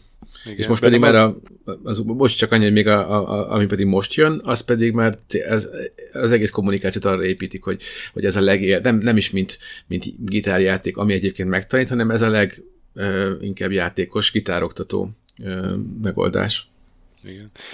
Bennem az maradt meg, hogy ezt ahogy az E3-on bemutatták, nem tudom, arra emlékeztek-e, ugye ezt nem lehetett oda rakni a többi booth mellé, ahol, ahonnan ezer helyről jön a különböző játékzenék, meg az alapzaj, és így berakták egy ilyen kamionba, és így be kellett menni, meg kiállni a sort, hogy be, bejussál a kamionba, és akkor ott ilyen, ilyen volt egy ilyen hangulat, hogy a, a profik megmutatják neked, hogy kell zenélni. Uh-huh. Kicsit ilyen külön utas volt. És a másik, amit ebbe a blogba eszembe jutott, hát a V-Music, aminek a E3-as bemutatója szintén emlékezetes volt, és hát nem tudom. Az egy nagyon furcsa szoftver. Akarunk erről beszélni. Az egy olyan ritka alkalom volt, amikor az, a Nintendo valahogy nem, nem találta el jól a... A Wii, a Wii kapcsán volt több ilyen is, de ez mondjuk nagyon kiugró vagy kirívó volt. És meg ennek ellenére is iszonyú népszerű, tehát ilyen sokkal a, a fölötti népszerűségnek örvendett, hogy mit tudott, legalábbis mint játék. Mert, Amit érdemelt. Mert igazából az nem is egy, egy nem is ritmus egy játék, ritmus volt, játék, hanem tulajdonképpen a Wii módot alakította át, nem tudom, 40 féle hangszerre, 40 tehát féle kiválasztottad, hangszer, és hogyha éppen hegedű volt, mozgást követte. igen, ha hegedűt választották ki, akkor ugye így a vállat fölött kellett kalamolni vele. Hogyha dobolni akartak, akkor nyilván ütögetni kellett, de lehetett vele fuvolázni, meg, meg triangulumnak hívják azt, amit így... Az. Trianonozni. Megittál három sört, és már trianonozni is tudtál vele. Szóval az egy, a Wii Music az egy ilyen, nem tudom, én nem láttam értelmét, az egy ilyen, az inkább toy volt, mint játék szerintem, tudod, az az értelemben, hogy ilyen, így elhülyéskedsz vele, és aztán lerakod, és tudod, nem mész feltétlenül vissza másnap, mert nem, nem vár semmi kaland, vagy semmi kihívás, vagy nincs következő szám, hanem csak amit te beleraksz, azt adja ki, és ezeket a játékokat én nem feltétlenül szeretem. Hát ez azért a És nem- legkisebbeknek eh, nagy fán. Tehát ez a, ez a. One Switch-re emlékeztet, ami Nem is volt nagyon pontos, úgy emlékszem. Ami mondjuk a bemutatón is kijött. Egyébként. Hát bemutató az nyilván ilyen átverés, tehát ez ilyen script volt, de mint az első kinek bemutató is. Jaj, ugye? ne. A Star wars amikor Igen. előbb táncolta, vagy előbb, hogy volt, előbb táncolta vagy a képernyőn a karakter, mint a cicanadrágos jazzbalettes fiú. Jó, egyébként az E3-on az ilyen nagy, nagy, nagy bemutatók nagy része azért az videó és rászkriptelve nyomogat valaki egy gombot. Némelyik nem, tehát van, aki bátor. De igen, a Wii Music az egy ilyen furcsa jelenség volt. A, a, ami nekem még E3-as nagy élményem, talán azért, mert két nyomorult ott röhögtetek a hátam mögött folyamatosan, miközben viszont lelkesen vetődtem rá. Nem csak rögtünk, fényképeztünk is. Sajnos így még, így, még fájba a dolog, igen. Uh, és azt hiszem ez a, ez a, ez a, a három Pro négy mázsa korszakunkban készült ez a Így felvétel. van, így van, így van. Uh, tehát, hogy uh, Amely korszakunk most is tart amúgy. Hát Oly- Olyan, mintha múlt időben beszélni erről, de sajnos ez még valid. csak, azóta renge, csak, úgy, csak úgy szaladtak le rólam a dekák, szóval ne, ne, ne legyél ennyire szigorú. Szóval uh, én nagyon uh, szkeptikus voltam a Kinectel kapcsolatban az első perctől kezdve, és uh, a, a Harmonix uh, Fantasia játéka, ami ugye egy karmesteres játék volt, olyan értelme, hogy a képernyőn feljel, fel, fel, felbukkanó pöttyöket, meg vonalakat, meg nyilakat kellett ugye kézmozgással lekövetni. Az, az, és emlékszem, hogy az E3-on sem kellett egy különösebb sort kiállni ezért a játékért. Igen. Ennek ellenére én emiatt nem vagyok hajlandó. Ugye most már kinek nem is működik az új Xboxokkal, még átalakítóval sem, de hát emiatt őrizgetem a régi Xbox One, mert egyszerűen családi igény van rá, de még én is élvezem, máig, máig, nagyon szeretek játszani vele, mert számomra egy nagyon szórakoztató mókás élményt ad, még két játékossal pedig még inkább, és ebben a játékban is nagyon hangsúlyos az, hogy, hogy, hogy enged teret arra, hogy, hogy, hogy kézmozgásokkal egészen intuitív módon ö, mixeld, remixeld ö, adott számoknak egy, egy bizonyos részét, meg, meg, meg egy, még, még klassz volt benne az, hogy, hogy minden számnak három verziója volt fölvéve, még, méghozzá hangszersávokra bontva, ami egy még későbbi harmadik játékos szempontjából is érdekes, mert aztán ez, ez jött aztán vissza később a, a, a Fuserben is, vagy hát a elődjében, a Drop, drop Mixben. Tehát, hogy, hogy több műfajban felvett verziók között hangszerenként tudtál váltogatni, és akkor mit tudom, ott volt a, a, Spoonman a Soundgarden-től, volt például ilyen Psychobilly verzióban, és akkor csak annak a banjós elektromos gitár hangzását át rá tudtad rakni az eredetire, vagy és viszont. Szóval ezzel nagyon jól lehetett kavarni, kavarni a dolgokat. És az, az, az, már, az már amellett, hogy adott egy ilyen, egy ilyen zenélési élményt, ott, ott már nagyon hangsúlyos volt az is, hogy minden egyes száma a, a végére már annyira meg lett kavarva, hogy tényleg teljesen egyedi lett, annyi vari- variációs lehetőség volt. És ezt így meg is élted menet közben, hogy nézd anya, ezt én csináltam. Nekem abszolút nem jött be, de hát én, én azt szeretem, hogyha a fix utat kell követni, és nekem ahhoz kell hozzárakni, de egyébként a Fant- Fantasia vagy a Dance Central 3 volt az, hogy bejelentették, és másnap kijött a press release, hogy beszüntetik a kinektet. Az valamelyik Harmonix játék volt, amit így iszonyatosan megszivatott a Microsoft. Szerintem még nem ez, de Biztos nem az első Dance Central, hanem akkor Nem, nem, tudom, vagy a harmadik. három, vagy a Spotlight. Hogy tényleg hát, bejelentették az E3-on, és kijöttek a videók, az... meg ki lehetett próbálni, és másnap kijött a press release, hogy a kinektet beszántottuk.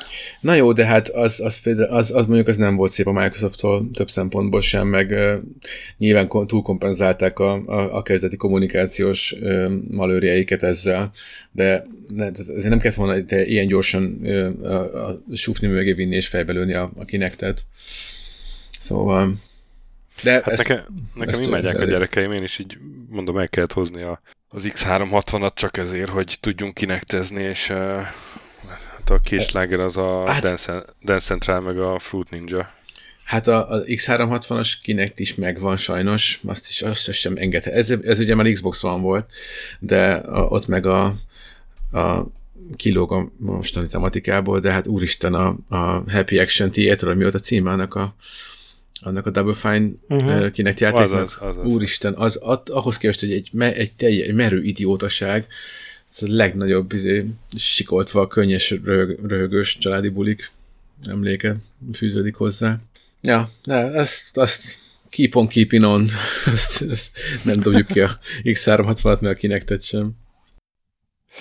Na, és akkor szerintem áttérhetünk itt a kinek emlegetésénél, meg ugye mondhatnánk a korábbi kamerás érzékelőket is a, a táncos játékokra.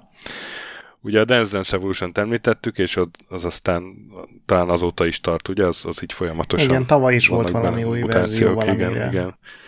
Uh, és akkor volt még Buster Groove, meg mindenféle hasonló követő, de, de igazából a, a otthoni mainstream, mert azt főleg a Just Dance sorozat, jelentette 2009-től, meg a Dance Central sorozat 2010-től. Hát meg ugye ezek elválnak a, a, a japán játéktermi vonaltól azáltal, hogy ugye nem a, a, a nem, nem úgy kötnek a, a táncszőnyekhez, meg ott a Igen. lábadat megfelelő helyre illesztéstől. Tehát, hogy, hogy, hanem, hanem, egy, hanem egy valódi mozdulatokat. A tested a kontroller. Igen. ha készen áll a tested. Hát egyrészt ugye sokkal könnyebb, mint a Dance Centralok, mert az az már inkább egy ilyen ügyességi játékba megy át, vagy ilyen, ilyen extrém fizikai kihívást jelentenek a nehéz fokozatok szerintem.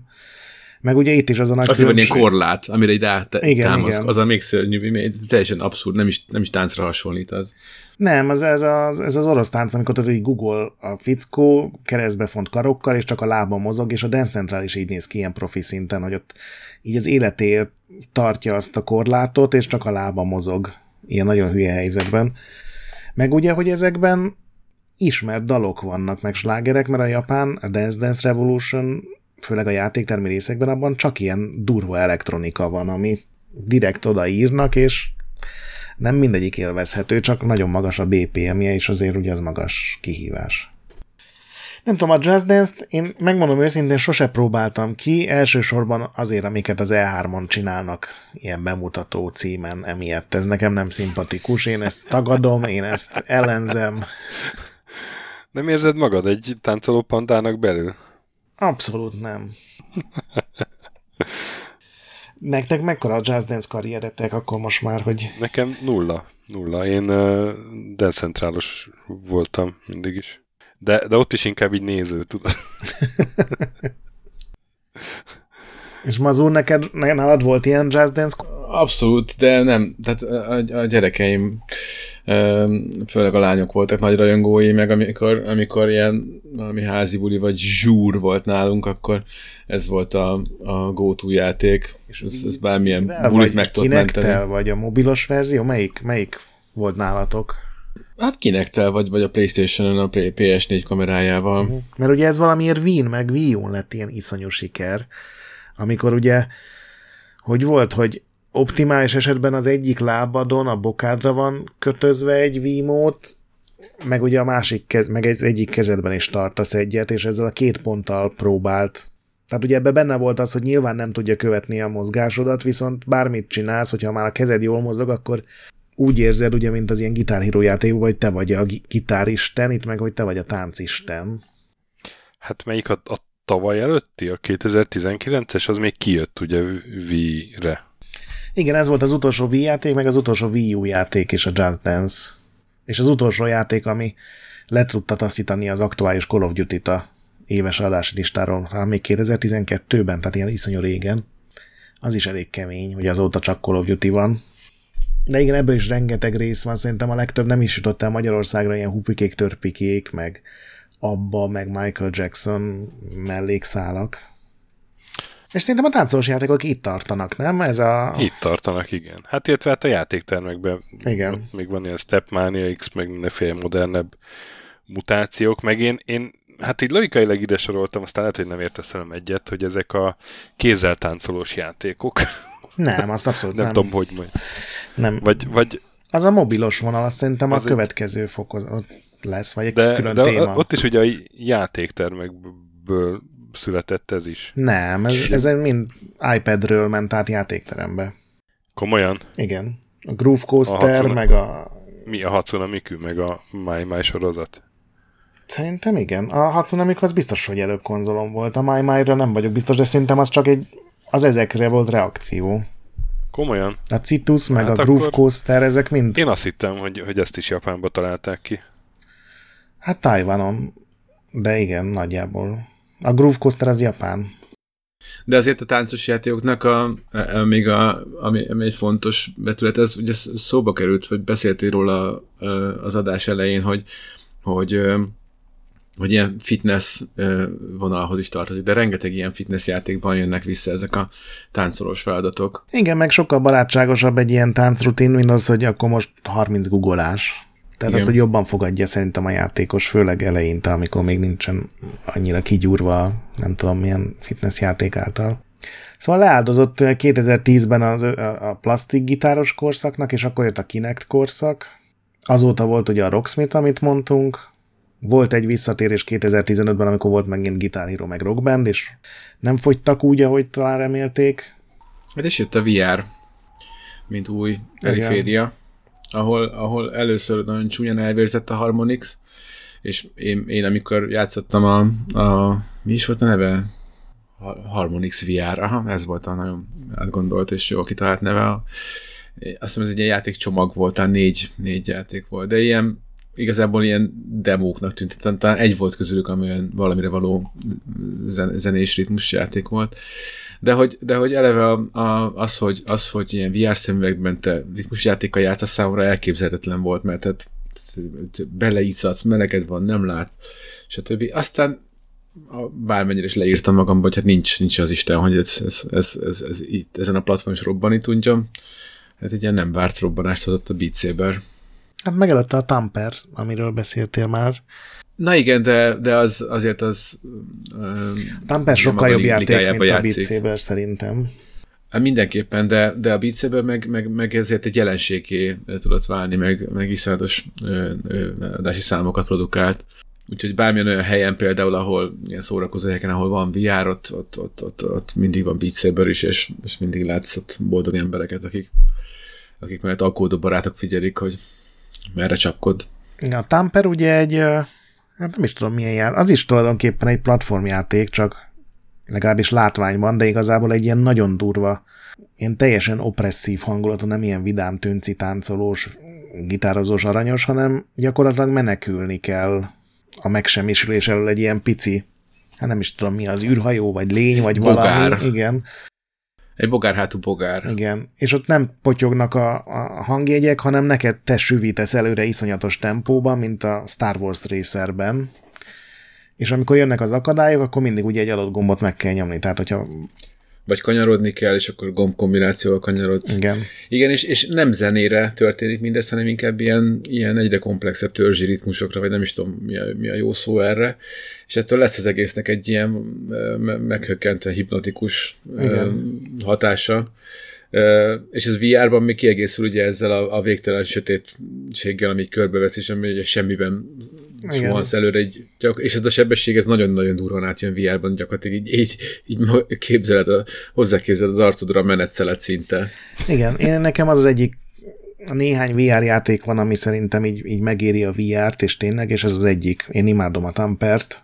Viszont érdekes módon a Beat Saber nekem egyáltalán nem jött be, az ugye pedig egy olyan ját, gyakorlatilag a VR-ba átültették ezt a Note Highway-t, tehát így térben ott állsz, és körülötted jönnek szembe a hangjegyek, amik ugye kék meg vörös kockák, ugye, és attól függ, hogy milyen szín, hogy melyik kezedben levő kis kontrollerrel kell rácsapni.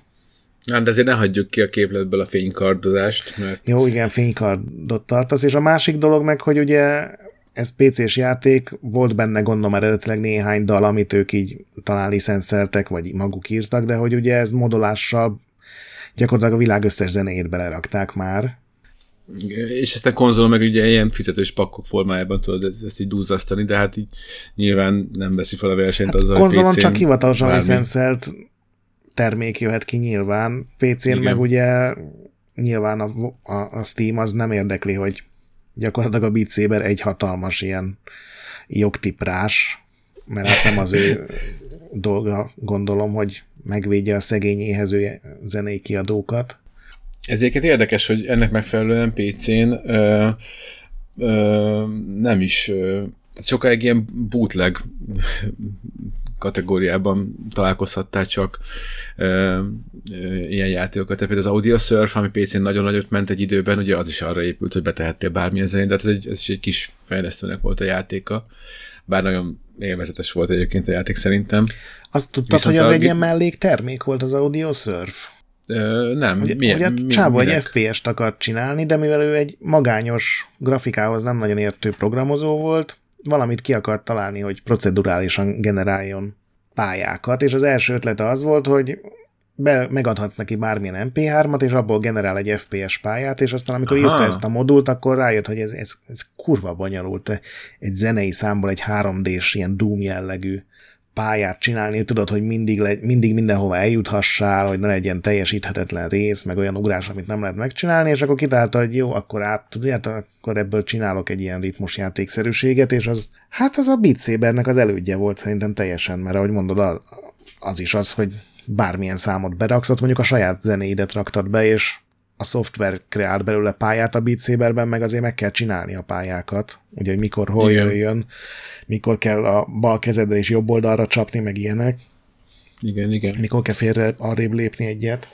Igen, viszont, viszont aztán valamelyik Guitar Hero, nem is tudom, a hármas volt, ami először támogatta a PC-s, tehát aminek volt PC-s verziója, és amellett ugye PC-re is rákötötted az Xboxos gitárt, volt benne egy ilyen játékmód, amikor a billentyűzetet vehetted magad ölébe, így gitár, gitár szintetizátorként felállítva, hát az, az nagyon mókás volt. Mm. Teljesen alkalmatlan volt, de, de rengeteg videó van neten, ahogy önfeledtem csattognak rajta emberek. Igen. Szóval a Beat Saber egyébként olyan, hogy értem, hogy miért népszerű, meg miért szeretik, csak nekem valahogy nem, nem jön be egyáltalán. Az, az meg, hogy mondod, hogy az Audio Surf, hogy, hogy FPS-t akar csinálni? Igen az, az, az, az, az mondjuk azért is érdekes, mert ugye a Harmonix ők tényleg azért kimaxolták ezt a műfajt, és van, volt egy nagyon eredeti megoldásuk, tehát ez a drop mix, meg aztán abból, ami most jött ki tavaly, ez a fuser. Én ezeket egy, nem értem, én ezt bevallom neked, megnéztem háromszor ilyen, hogy kell játszani a fuserrel, és nem fogtam föl. Most ebbe így nem mennék bele, de, de ott, ott, ott ugye már nagyon-nagyon arra épül, hogy, hogy, hogy te aktív részese vagy adnak, hogy, hogy hogyan mixelsz ö, dalokat.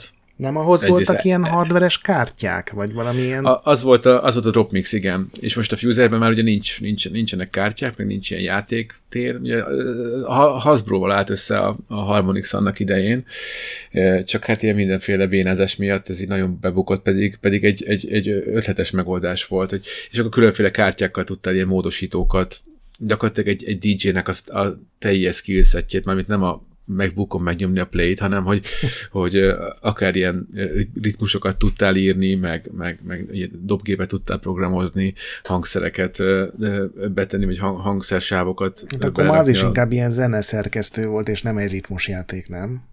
Hát az alapja, az alap, ne, nem, ez ritmusjáték olyan tekintetben nem volt, hogy, hogy neked a ritmusra, a ritmusra így vissza kellett volna adnod az ütemet a, a játékban, azt csak figyelned kellett, és ritmusra, meg, ritmussal párhuzamosan kellett ugye egymásra tenned a, a ahogy, amikor ugye váltogat egy dalnak a különböző elemei között, mit tudom én, az, hogyha szól a gitár a, a, a Killing in the Name-onból mondjuk, és akkor erre jó ötletnek tartod, hogy, hogy Lady Gaga-t ráküldj, mint énekszólamod, akkor azon felül, hogy Jézus Mária VTF tud, azért az a nagy meglepetés, hogy, hogy, ez, hogy ez jó ütemben, jó, jó időben érkezzen. De ennyi így a, a ritmus uh-huh. játékelem ott, ott, ott, ott igaz maga az alkotási folyamat, és, és így van, ahogy mondod, abban gyakorlatilag egy szinte, szinte teljes értékű zenetszerkesztő is, is volt a játékban. Na, de nem ezt akartam mondani, hanem a Chromát, ami, ami ugye a Harmonix ö, ö, nagyon bejelentett, sokáig tologatott, aztán végül lefújt projektje volt, ami egy, ami egy, egy FPS ritmusjáték lett volna és aztán később került ki a YouTube-ra, valaki kilikelt egy, egy gameplayt, na az alapján már így megérted, hogy miért cancelelték. Tehát az ötlet az nagyon jó volt, de egyszerűen ez így nem tudott működni. Nem, nem hiszem, hogy ez egy, az egy, ez egy élvezetes játék tudott volna lenni. Bár, bár maga az alapötlet az, az, az, az izgalmasnak tűnt. Ezt nem láttam, majd akkor most tökinek küldelésre, én is megnézem a show notes-ban. Uh-huh. Mm, és miről kell még beszélnünk? Hát egyrészt... A, egy, Mizuguchi. Még előtte a rendes ritmusjátékok, vagy tényleges, a, ugye volt ez a japán ja, ilyen a... népszerű RPG-knek az ilyen mellékszálai, ugye volt két Final Fantasy és meg egy Dragon Quest-es, ez a Theatridim sorozat, amilyen roppant aranyosra átdizájnolt karakterek, és egy, egyébként egy tök jó ritmusjáték volt ez ugye 3DS-en volt azt hiszem mindegyik. A Persona sorozat is kapott három ritmusjátékot, és most tavaly jött ki a Kingdom Hearts-ból is egy, tehát ezek az ilyen hosszú japán, nagyon sok zenés RPG sorozatok mind kaptak, és szerintem egész jók. Én még a Patapont írtam fel uh-huh. 2007-ből, ami pon, pon, patapon, patapon, ami a stratégiai, stratégiai játékokat akarta egyesíteni a ritmusjátékokkal. Ugye ilyen kis lények, egy törzs indu- menetelt és harcolt mindenféle ellenfelekkel, és akkor volt a menetelésnek egy, egy gomb kombinációja a, a harcnak egy, a védekezésnek egy, meg volt még egy negyedik varázslás, vagy nem tudom valami, speckó támadás, és akkor ezeket kellett variálni, de úgy, hogy ütemre, zenére nyomkodni a gombokat, és hogyha jól nyomkodtad, akkor, akkor így ilyen törzsi izé, harci indulót hallatszott és ez egy ilyen érdekes próbálkozás volt. Sajnos hamar unalmas lett nekem, de, de amúgy az Túl kevés parancs tetszett. volt szerintem, az Túl volt kevés, az oka. Ugye, ugye hogy, hogy még többet kellett volna, és akkor az, az jobb lett volna. Meg ugye ott nem igen. zene volt, hanem a háttérben azt hiszem egy metronóm ment. És annak hát ilyen a... lüktetés, igen, és arra kellett, amitől meg, amitől meg ugye... Tehát minden parancsnak ugyanaz volt a ritmusa. Csak más gombot igen, kellett de... nyomni de egy ilyen játékban nyilván ugye a, az, hogy reagálni akarsz gyorsan, mint egy támadásra, egy védekezéssel, az, azt mondjuk, akkor mondjuk nem a zenei szempontokra lennél tekintettel, hanem hogy minél gyorsabban azt letud, és emiatt amúgy is, ha mondjuk teszem azt van a ritmus érzéked, akkor is emiatt könnyű volt elrontani, vagy, vagy szóval frusztráló volt az, hogy ki kellett várni a ritmust ahhoz, hogy, hogy, hogy, hogy, ezt csinál. Mindegy, szóval több sebből vérzett, de az ötlet maga ott is jó volt. Igen. Akkor én is mondok még egy ilyet, amit átsiklottunk. 2005-ből volt DS-en a Elite Beat Agents címen jelent meg az angol verzió. A japánnak Osu Tataka Oendan volt a címe, de ez két tök külön játék, csak a játékmenet ugyanaz, mert annyira japán volt az eredeti, hogy azt nem merték kiadni, azért mindent átrajzoltak, és ez tulajdonképpen egy ilyen ilyen akciójátékszerűségként van eladva, tehát minden pálya valami nagyon szörnyű helyzetet nyilván komikusan mutat meg, és az, az egészet csak egy ilyen táncoló csapatnak a nagyszerű teljesítménye mentheti meg, de tényleg ilyen éljenek pusztítják a földet, meg. Tehát az ilyen tök durva helyzetek, és nem a hadsereget vetik be, hanem a, egy ilyen cheer, cheerleader csapatot, vagy cheer squadot, és ott is maga a játékmenet az egy ritmusjáték, tehát pontosan kell kalamolni az érintő képernyőn, csak küldjétek a cheerleadereket. Csak nem az a hatása ennek, hogy, hogy nem tudom, koncertet adsz, vagy ilyesmi, hanem hogy, hogy akkor jól sikerül az ellenakció, egy ilyen interaktív rajzfilm, csak maga a játékmenet az full ritmus játék, én ezt nagyon szerettem. Nem is hallottam róla. Én sem. Elite Beat Agents volt, mondom, az angol címe, és ott minden, tehát minden pályát át kellett rajz, vagy nem kellett, de átrajzoltak, és akik nagyon bele vannak körülve, azt mondják, hogy az eredeti jobb volt, de hát általában ezt szokták mondani. És akkor szerintem, amiről még kéne beszélnünk, az a, a Mizuguchi játékok, ahogy mondta Mazur, illetve a mobilos új korszak utóbbi tíz ja, év hát szerintem. akkor kezdjük a mobilossal, mert az, az, az inkább igazi ritmusjáték, ugye? Igen. Ezelőtt megmondom őszintén egy ismeretlenebb teret, terep, mert a mobil kijelzőjén nyomkodni ritmusra az, az, az nekem egy túl szűk izé, terület. Me- vagy, meglepően vagy, innovatív módon, vagy nem is lehet, intuitív, soha, intuitív, intuitív módon használták Soha nem sokszor. bírtam ezt megszokni, viszont amikor a, a Hatsanamikű meg a Mai elé oda kerültem, a játékterembe, ugye egy, egy ilyen óriási nagy ilyen mosógép méretű kijelző van, vagy arra emlékez, egy futurisztikus szárítógép, vagy nem tudom, és annak a kör alakú kijelzőjén kell így jobbról-balra meg a köréven kalamolni, azt viszont élveztem. De valahogy a, a mobiloknak, a, meg hát még a tabletnek is a kijelzője az nekem túl kicsi volt ahhoz, hogy... Én tableten ezzel... játszottam velük, úgy, úgy Aha. nem volt rossz. Jó. tök új, új design, ez tök új megközelítés volt nekem, azt tetszett benne. Ugye a legelső talán az a TapTap sorozat volt még. Ó, igen. Még iPhone-ra, amit 2008-ban, tehát nagyon az elején csináltak, és aztán valahogy csődbe ment a cég, és le is vették a játékokat, és aztán annak a helyére lépett be szerintem a, ezek a japán, tajvani, koreai cégek, ugye a, ez a Groove Coaster volt az egyik ilyen első, nekem az nagyon tetszett, ott, ott például nincsen ilyen Note Highway, hanem megy egy csík, és így a térben kanyarodik jobbra-balra, és mindig elér egy ponthoz, és akkor ott kell ugye vagy hozzáérni, vagy nyomva tartani, vagy valamelyik irányba swipe-olnia az érintő képernyőn. És a mai napig ezekből gazdálkodik a legtöbb ilyen. És aztán volt még a, a Citus, nem tudom Ki, így Kinek kellene. a tap, kinek a tapné, ugye? Uh-huh. Uh-huh. Uh-huh. A Citus, ami tavaly kijött Switchre is, egy, egy tök jó verzióval, ott már gombokat is lehet használni, meg ezek között jelent meg néhány olyan, amik, amik már ilyen konkrét sztori, sztorit akarnak elmesélni, és a zene az, az ilyen aláfestés. Néhányban még ilyen egyszerűbb kalandjátékelemek is vannak. Van például az a Lanota, az, az teljesen olyan, mint egy ilyen nagyon sok zenével teletűzelt animét a néznél. A nóta, magyarul? Uh-huh. Most így a műsor vége felé így be akarod hozni a, a kvótádat, vagy mi történik? Szenved, szenved, hogy nem tudta kimondani, és ráadásul ezeknek majdnem mindig ultra hülye neve van, úgyhogy az vonza az ilyen stökiféle jószágokat. Van még az a Voice, meg azóta azt az Arkeát mondtad, vagy hogy kell kiejteni? Um, Arkaea? Aero, Aero. Ja, az más. Az nem, az konzolos, uh-huh. de, de, de valószínűleg is van tabletre. Hát de vannak ilyen nagyon egyszerű mobiljáték, mint a Piano Tiles, ami, ami aztán a, a, a legegyszerűbb módon használja a mobil kijelzet, és mégis uh, meglepően immerzív. Egy, egy ilyen virtuóz zongora élményt ad a, a fekete-fehér tájlok közti uh-huh. lavírozás, klimpírozás.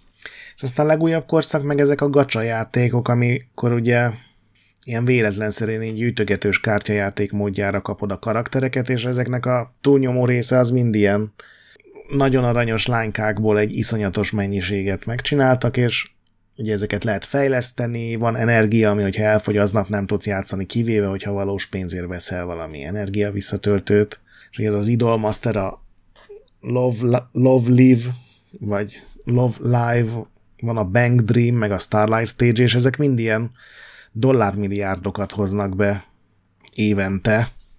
Nekem nem túl szimpatikus ez a mindenért fizetni kell üzleti modell, de hát amennyien használják, ez, ez csomó embert nem zavar valószínűleg. Ezeket nem próbáltad, Mazur? Ezt az mm-hmm, új, új, nem, új nem. generációs, nagyon modern pénzköltési lehetőséget? Nem, nem, nem, ezektől azért távol tartom magam. Akkor mondja szerintem a, a, a Tetsuya Mizuguchi nevű japán designernek a játékait. hát az egy külön kategória azért a zenés játékok, ritmus játékok között. Ugye ő azért hősiesen kísérletezett, és, és egy ilyen szent bolondja a, a műfajnak. Nem is tudom, ja, Tamperre mondta, hogy, hogy, hogy neked indokolja a VR-t, nekem a, nekem a Rez Infinite volt az, ami... ami, ami Igen, az a másik. Én, én vállalom, hogy amiért az egy játék miatt is megérte volna már megvennem a PlayStation VR-t. Főleg annak fényében, hogy én játszottam azzal, még PS3, PS3 ugye? Ez PS3-as játék volt. Meg a Tetris Effect is ő volt, nem? Igen, igen. Ja. Az, az eltérez az, az nem PS2-es, hanem PS3-as, ugye? Az eltérez az, az, uh, az még PS2 volt, igen. PS2 volt, és akkor PS, PS3-ra is már egy, egy, egy ilyen HD kiadás. Az a HD volt. Az Xbox ah, okay, 360-ra jött ki a HD. Igen, a, a igen, a ps nem is jött ki a HD. Hát lehet, hogy később kijött aztán, de az ilyen Xbox na, arcade-es nagy... Na mindegy, mert igazából csak annyi, hogy, hogy, hogy, hogy az a játék például az egyik legizgalmasabb abban a szempontból, hogy, hogy hány évvel később mennyire megtalálta a helyét VR-ban. Tehát ott fantasztikusan... Az elti játék is tetszett, de, de aztán, de aztán VR-ban meg, meghökkentően helyén való volt, ott annyira, annyira, annyira jól működött virtuális térben. Az az irányítás, meg, meg, meg, meg az, a, az, a, az a világ, meg az az egész, egész.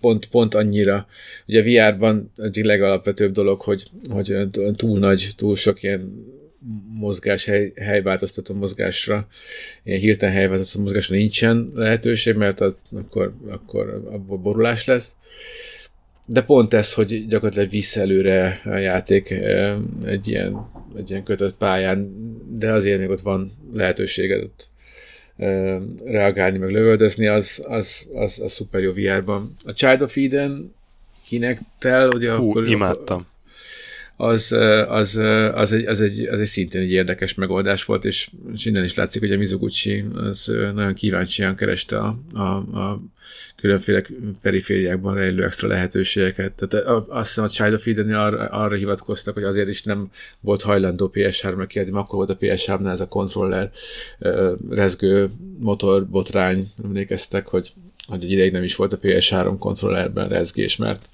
nem tudtak megállapodni valami per miatt és azért nem volt hajlandó, mert hogy ez, az is kell hozzá, hogy, hogy teljesíteni a játékélményt. Na most nem tudom, hogy végül mennyire volt így, vagy pedig egyszerűen csak Redmondból érkező pénzvonat az ezt a apró kitételt tette, de ez egy, ez egy egyik leg, legjobb játéka lett a kineknek is.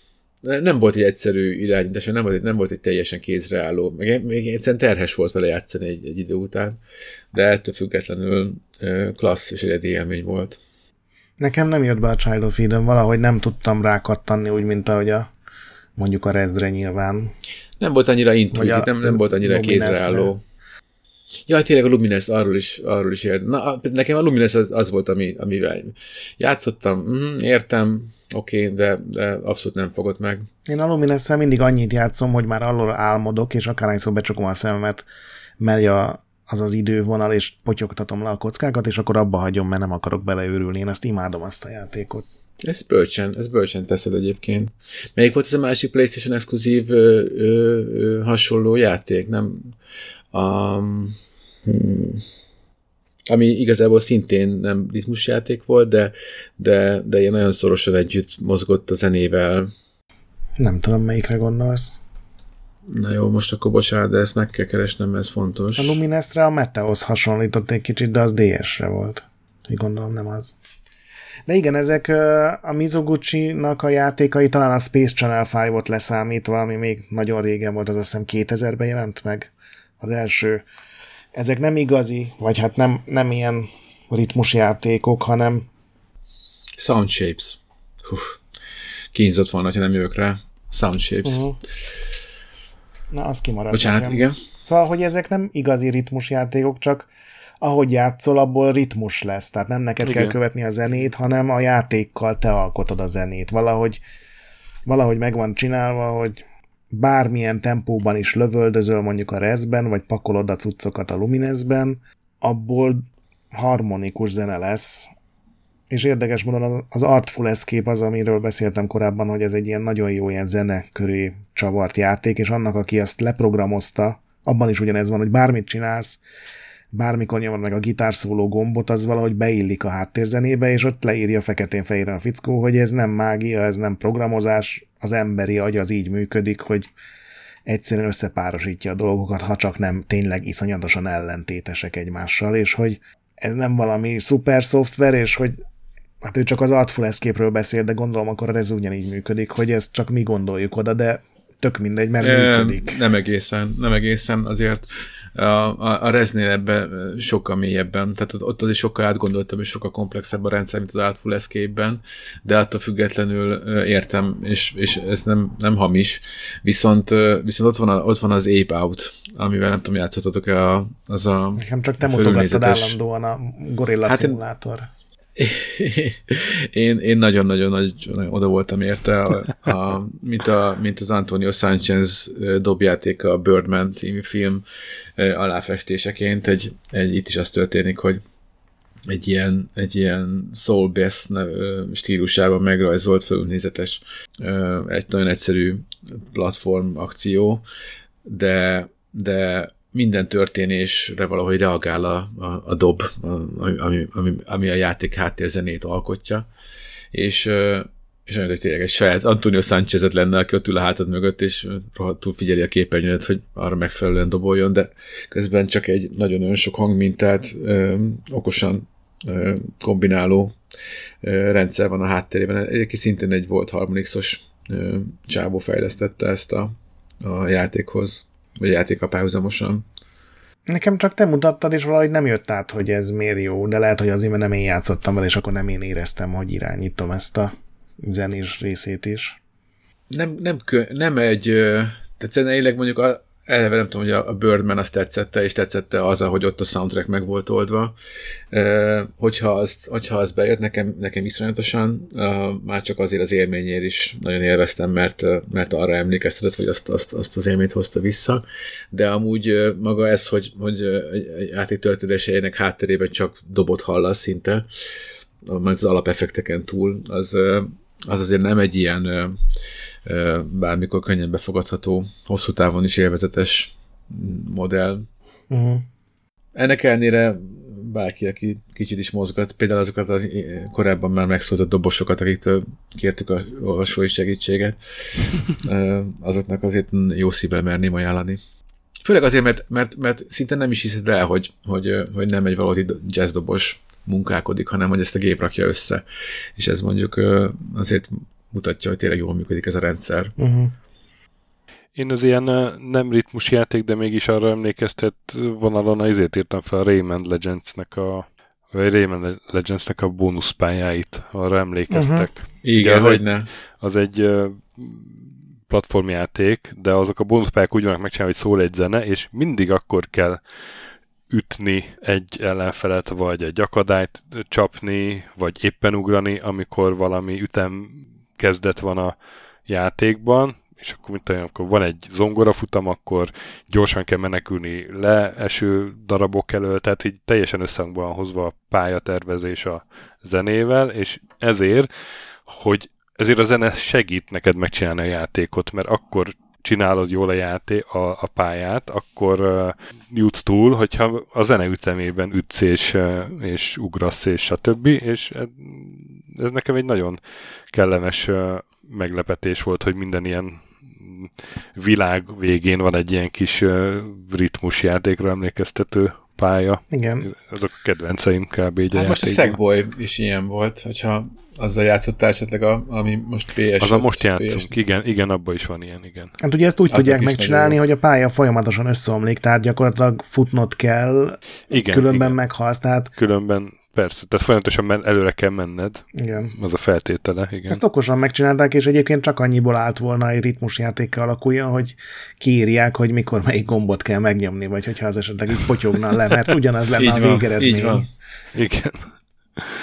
Egyébként. Na, ez nagyon tetszett nekem. Ami még ilyen hasonló, az a Crypt of the Necrodancer, amiből ugye volt aztán egy Zeldás mellékszál, és a Cadence of Hyrule, ez pedig egy roguelike, egy felülnézetes, random generált RPG, viszont minden egyes cselekedeted, ami ugye főleg mozgás, támadás, meg tárgyhasználat, annak mindnek ütemre kell mennie, kicsit hasonló, mint a pataponhoz, csak itt azért sokkal változatosabb a világ, meg sokkal több lehetőség uh-huh. van, meg sokkal több fajta ellenfél van, meg tényleg mindenből sokkal több van.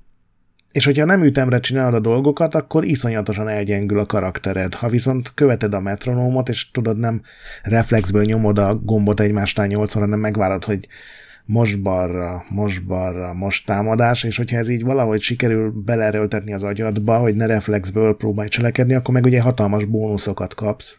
Meg van egy csomó ilyen puzzle benne, amit szintén csak így lehet megoldani.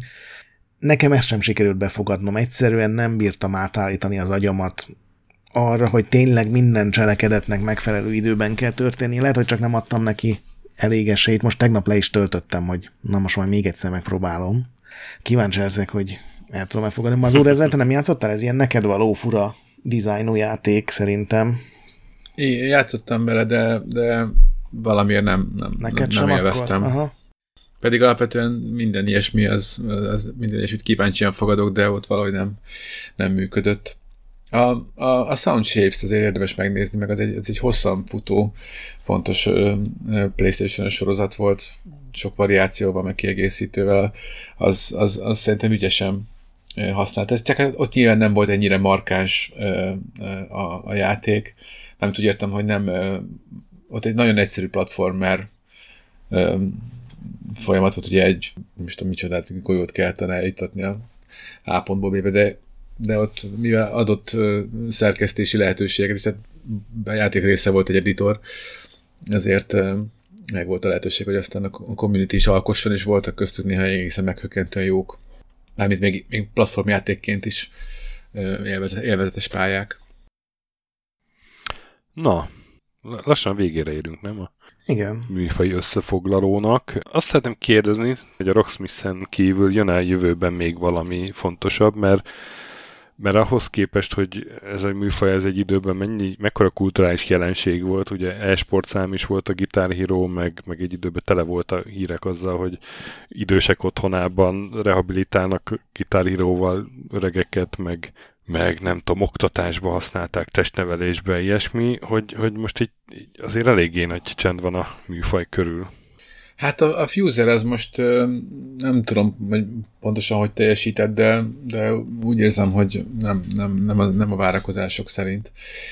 Amihez nyilván hozzájárul, tele volt tömve licenszelt dalokkal, de megfelelően teljes áron került forgalma, amit, amit nehezményeztek a, a rajongók, tehát ez egy anélkül, hogy lett volna hozzá bármi műanyag vacak csomagolva, még így is azért 20 ezer forint került. Nem tudom, hogy, hogy, hogy nagyon sokan mernének a, a meglévő franchise-ok folytatásán kívül ilyen nagy projektbe belevágni, vagy, vagy előrukkolni. Most így a közeljövőben nem, nem tudok ilyenről. A Beat Saber uralja a PC-s piacot. Igen, igen, és, és, és, és kicsi, kis, kis fejlesztő csapatoktól persze érkeznek, meg érkezhetnek izgalmas megoldások, de, de ezeken kívül nem nagyon hiszem, hogy, hogy, hogy merészek lennének a, a fejlesztők, kiadók. Nagy játék szerintem sem érkezik ezek a mobilos játékokból, meg az ilyen, biztos vagyok benne, hogy a Square még fog találni néhány sorozatot, amiből lehet kiadni ilyen ritmusjáték mellékszálat, de azon kívül nehezen tudom elképzelni, hogy valaki erre most tényleg 10 millió dollárokat költene. Azt meg aztán teljesen kizártnak tartom, hogy még egyszer plastik gitárkorszak visszatér sajnos, pedig most már azért van néhány millió ember, aki annó teljesen kimaradhatott belőle, szerintem. Ugye ma már szinte lehetetlen találni ezekből a gitárokból jó működő, jó állapotban levő verziókat. Nekem is itthon elromlottak, pedig a polcon voltak. Meg ugye az új gépekhez már nem is nagyon lehet hozzákötni őket, úgyhogy ja, nem könnyű. Viszont a, a játékokat lehet játszani ezekkel. Így van, egy jó bongós Dark Souls 2. Ugye az egy ilyen, egy ilyen érdekes. Meg táncszőnyeg is volt, nem? Hogy valaki azzal játszotta ezeket. Illetve banánnal. Igen, igen. Valahogy a bongó, meg mondjuk a nem tudom, a bloodborne az hangulatilag így pont ellentétes oldalon vannak, úgyhogy az egy ilyen meghökkentő hát látvány. A, meg a kormány is, azt hiszem. Igen. A Samba de Amigóval még nem láttam embereket ilyet játszani, de szerintem már csak időkérdése. Pedig milyen jó dual wildes buildet lehetne ráépíteni. Uh-huh. Két katanával. Na egy Ballag a katana. személyes top 3. Na, zárjuk akkor azzal, igen, a három kedvenc uh, ritmusjáték. Uh-huh. Hát amivel ma is bármikor nagyon szívesen játszanék, hogyha így kell választanom. nem pedig így összegezni, mikor melyikkel mennyit játszottam életemben, akkor mondjuk az első az, az szerintem a Fantasia, mert ezt tényleg nagyon élvezem én is, nagyon, nagyon szerettem vele játszani. A második az legyen a, a Res Infinite. Jaj, nem jó, mert akkor nem fog beférni a Tamper. Vagy a, vagy, vagy a Tamper, vagy a... A Res Infinite nem Res az- ritmus játék, megbeszéltük. Az Infinite nem ritmus játék. Na jó, akkor, akkor csak ezért lehagyom a listámról, bár általában az ilyen kivételeket be szoktam erőszakolni valahogy. Akkor legyen a Tamper még, és a, és a, és a Beatles Rock Band. Nálam Tamper, Rockband 2 vagy 3, nem tudom amelyik, talán a 3, mert abban ugye lehetett importálni minden korábbi szöveget, és én beraknám a Guitar Hero sorozatot úgy, ahogy van. Én imádtam őket. Nyilván nem a, uh-huh. ezeket az ilyen nagyon szar mellékszálakat, mert most őszintén ki a halál akar, hogy Van Halennel napokon keresztül játszani, de a, A metalikás jó volt. a mentalékás jó. Hát egyébként ezeknél a, a maximumot tényleg a Beatles hozta ki, tehát az, az úgy volt megalkotva az intrótól kezdve a kampány végéig, hogy ez egy tökéletes, gyakorlatilag ilyen zenei dokumentumfilmnek is elment volna. Mhm. Hát vagy ilyen tribute-nak, igen. A, a Metallica, meg az Aerosmith, a, meg a Van Halen, az meg csak egy átszkinezett Guitar Hero volt, de, de az alap, a Guitar Hero 2, 3, meg a World Tour, azzal, azzal is nagyon sokat játszottunk. Uh-huh. Neked Töki? Nem, bocsánat, hát én- bocsánat. DJ Hero 2. Nem beszéltünk Ah. róla, azért nem jutott eszembe, de az Na mi volt? Akkor mi a hármad neked? A DJ Hero 2? A... Tamper, meg a Rock Band 3. Ja, uh-huh. jó.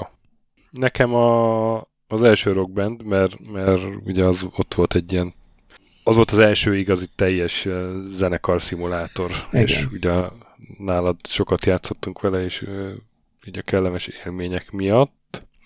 Én berakom egy az egybe a Dance Central sorozatot, Uh-huh. mint családi izé. És hát nem tudom, mi legyen a harmadik. Főleg ezekkel játszottam. Hát valószínűleg akkor nekem is valamelyik Guitar Hero, de hát az meg majdnem ugyanaz, mint a Rock Band. Legyen akkor a Tamper, azt én is szeretem. Na azért. Na, akkor a Trumper győzött. Igen, Donald Tamper. Ah, Istenem. Na, Köszönjük, hogy ma is velünk voltatok. Hát Mazur, El- köszönjük. elnézést. Mi köszönjük, hogy ö, jöttél, és, ö, és mennyire fel voltál készülve. Csodálatos. Én szívem csicske a zenei játék műfaja, igen. Úgyhogy én köszönöm a lehetőséget. Hát ti pedig, kedves hallgatók, játszatok ritmus játékokkal akár, szerezetek be kontrollereket még hozzájuk, ha tudtok. Amúgy meg más játékokban mentsetek a boss fightok előtt, kövessetek minket Discordon, kiváló társaságban, például Mazur is néha felbukkan, olvassátok a Retrorendet napi kontentért, támogassatok minket Patreonon, vagy 5 csillaggal iTunes-on, a Fantasmagorilla és a Nagy Pixel pedig továbbra is gyönyörű, főleg ha nem piszkálják a bioszt. Sziasztok! Sziasztok! Sziasztok!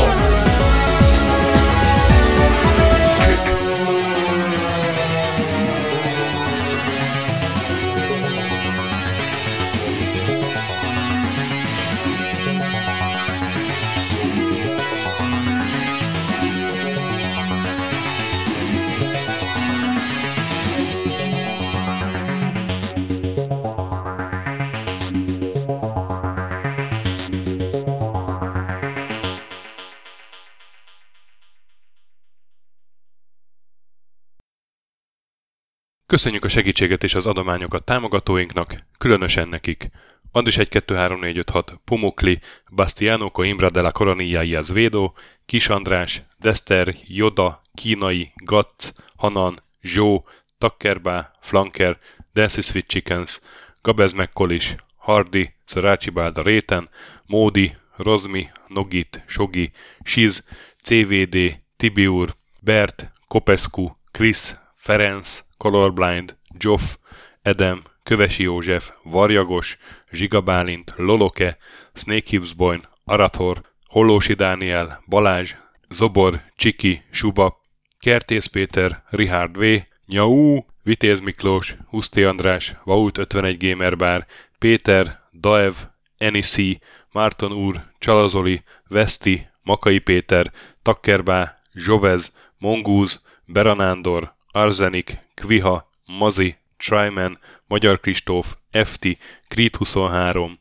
Invi, Kuruc Ádám, Jedi, Harvester Marc, Igor, Pixelever, Oprüke, Esring, Szaszamester, Kopasz Nagyhajú, Kecskés János, MacMiger, Dvorski Dániel, Dénes, Kozmér József, Fábián Ákos, Maz, Mr. Corley, Nagy Gyula, Gergely B., Sakali, Sorel, Naturlecsó, Devencs, Kaktusz, Tom, Jed, Apai Márton, Balcó, Alagi úr, Judgebred, László, Kurunci Gábor, Opat, Jani bácsi, Dabrowski Ádám, Gévas, Zabolik, Kákris, Alternisztom, Logan, Hédi, Tomiszt, Att, Gyuri, Kevin Hun, Zobug, Balog Tamás, Ellászló, Gombos Márk, Valisz, Tomek G, Hekkés Lángos, Szati, Rudimester, Sancho Musax, Elektronikus Bárány, Nand, Valand, Jancsa Burgerpápa Jani, Deadlock, Csédani, Híd Nyugatra Podcast, Lavko Maruni, Makkos, Csé, Xlábú, Simon Zsolt, Lidérc, Milanovic, Ice Down, Typhoon, Zoltanga, Laci bácsi, Dolfi, Omega Red, Gáspár Zsolt, B. Bandor, Polis, Vanderbos parancsnok, Lámaszeme, Lámaszeme sötétkék, Totó, Ilyen is ezt büszkén olvasom be. Nem azért mondom, mert ide van írva, a Spectrum jobb, mint a Commodore. Holdcore, Dwarf, Kemi 242, Epic Lever szerepjátékos magas kultúra mindenkinek, Valaki, Hosszú Peti, Obert Motz, Szekmen, Horváth Zoltán, LB, Ermint Ervin, Agaman, TR Blaze, Nyek, Emelem a Tét, Házbú, Vidra, Jaga, Benő 23, Szokarina, Tündér Béla, Edem Kreiswolf, Pivan Mét, Vogonköltő, Csemnicki Péter, Német Bálint, Csabi, Mandras, Varegab és Melkor 78. Tényleg köszönjük!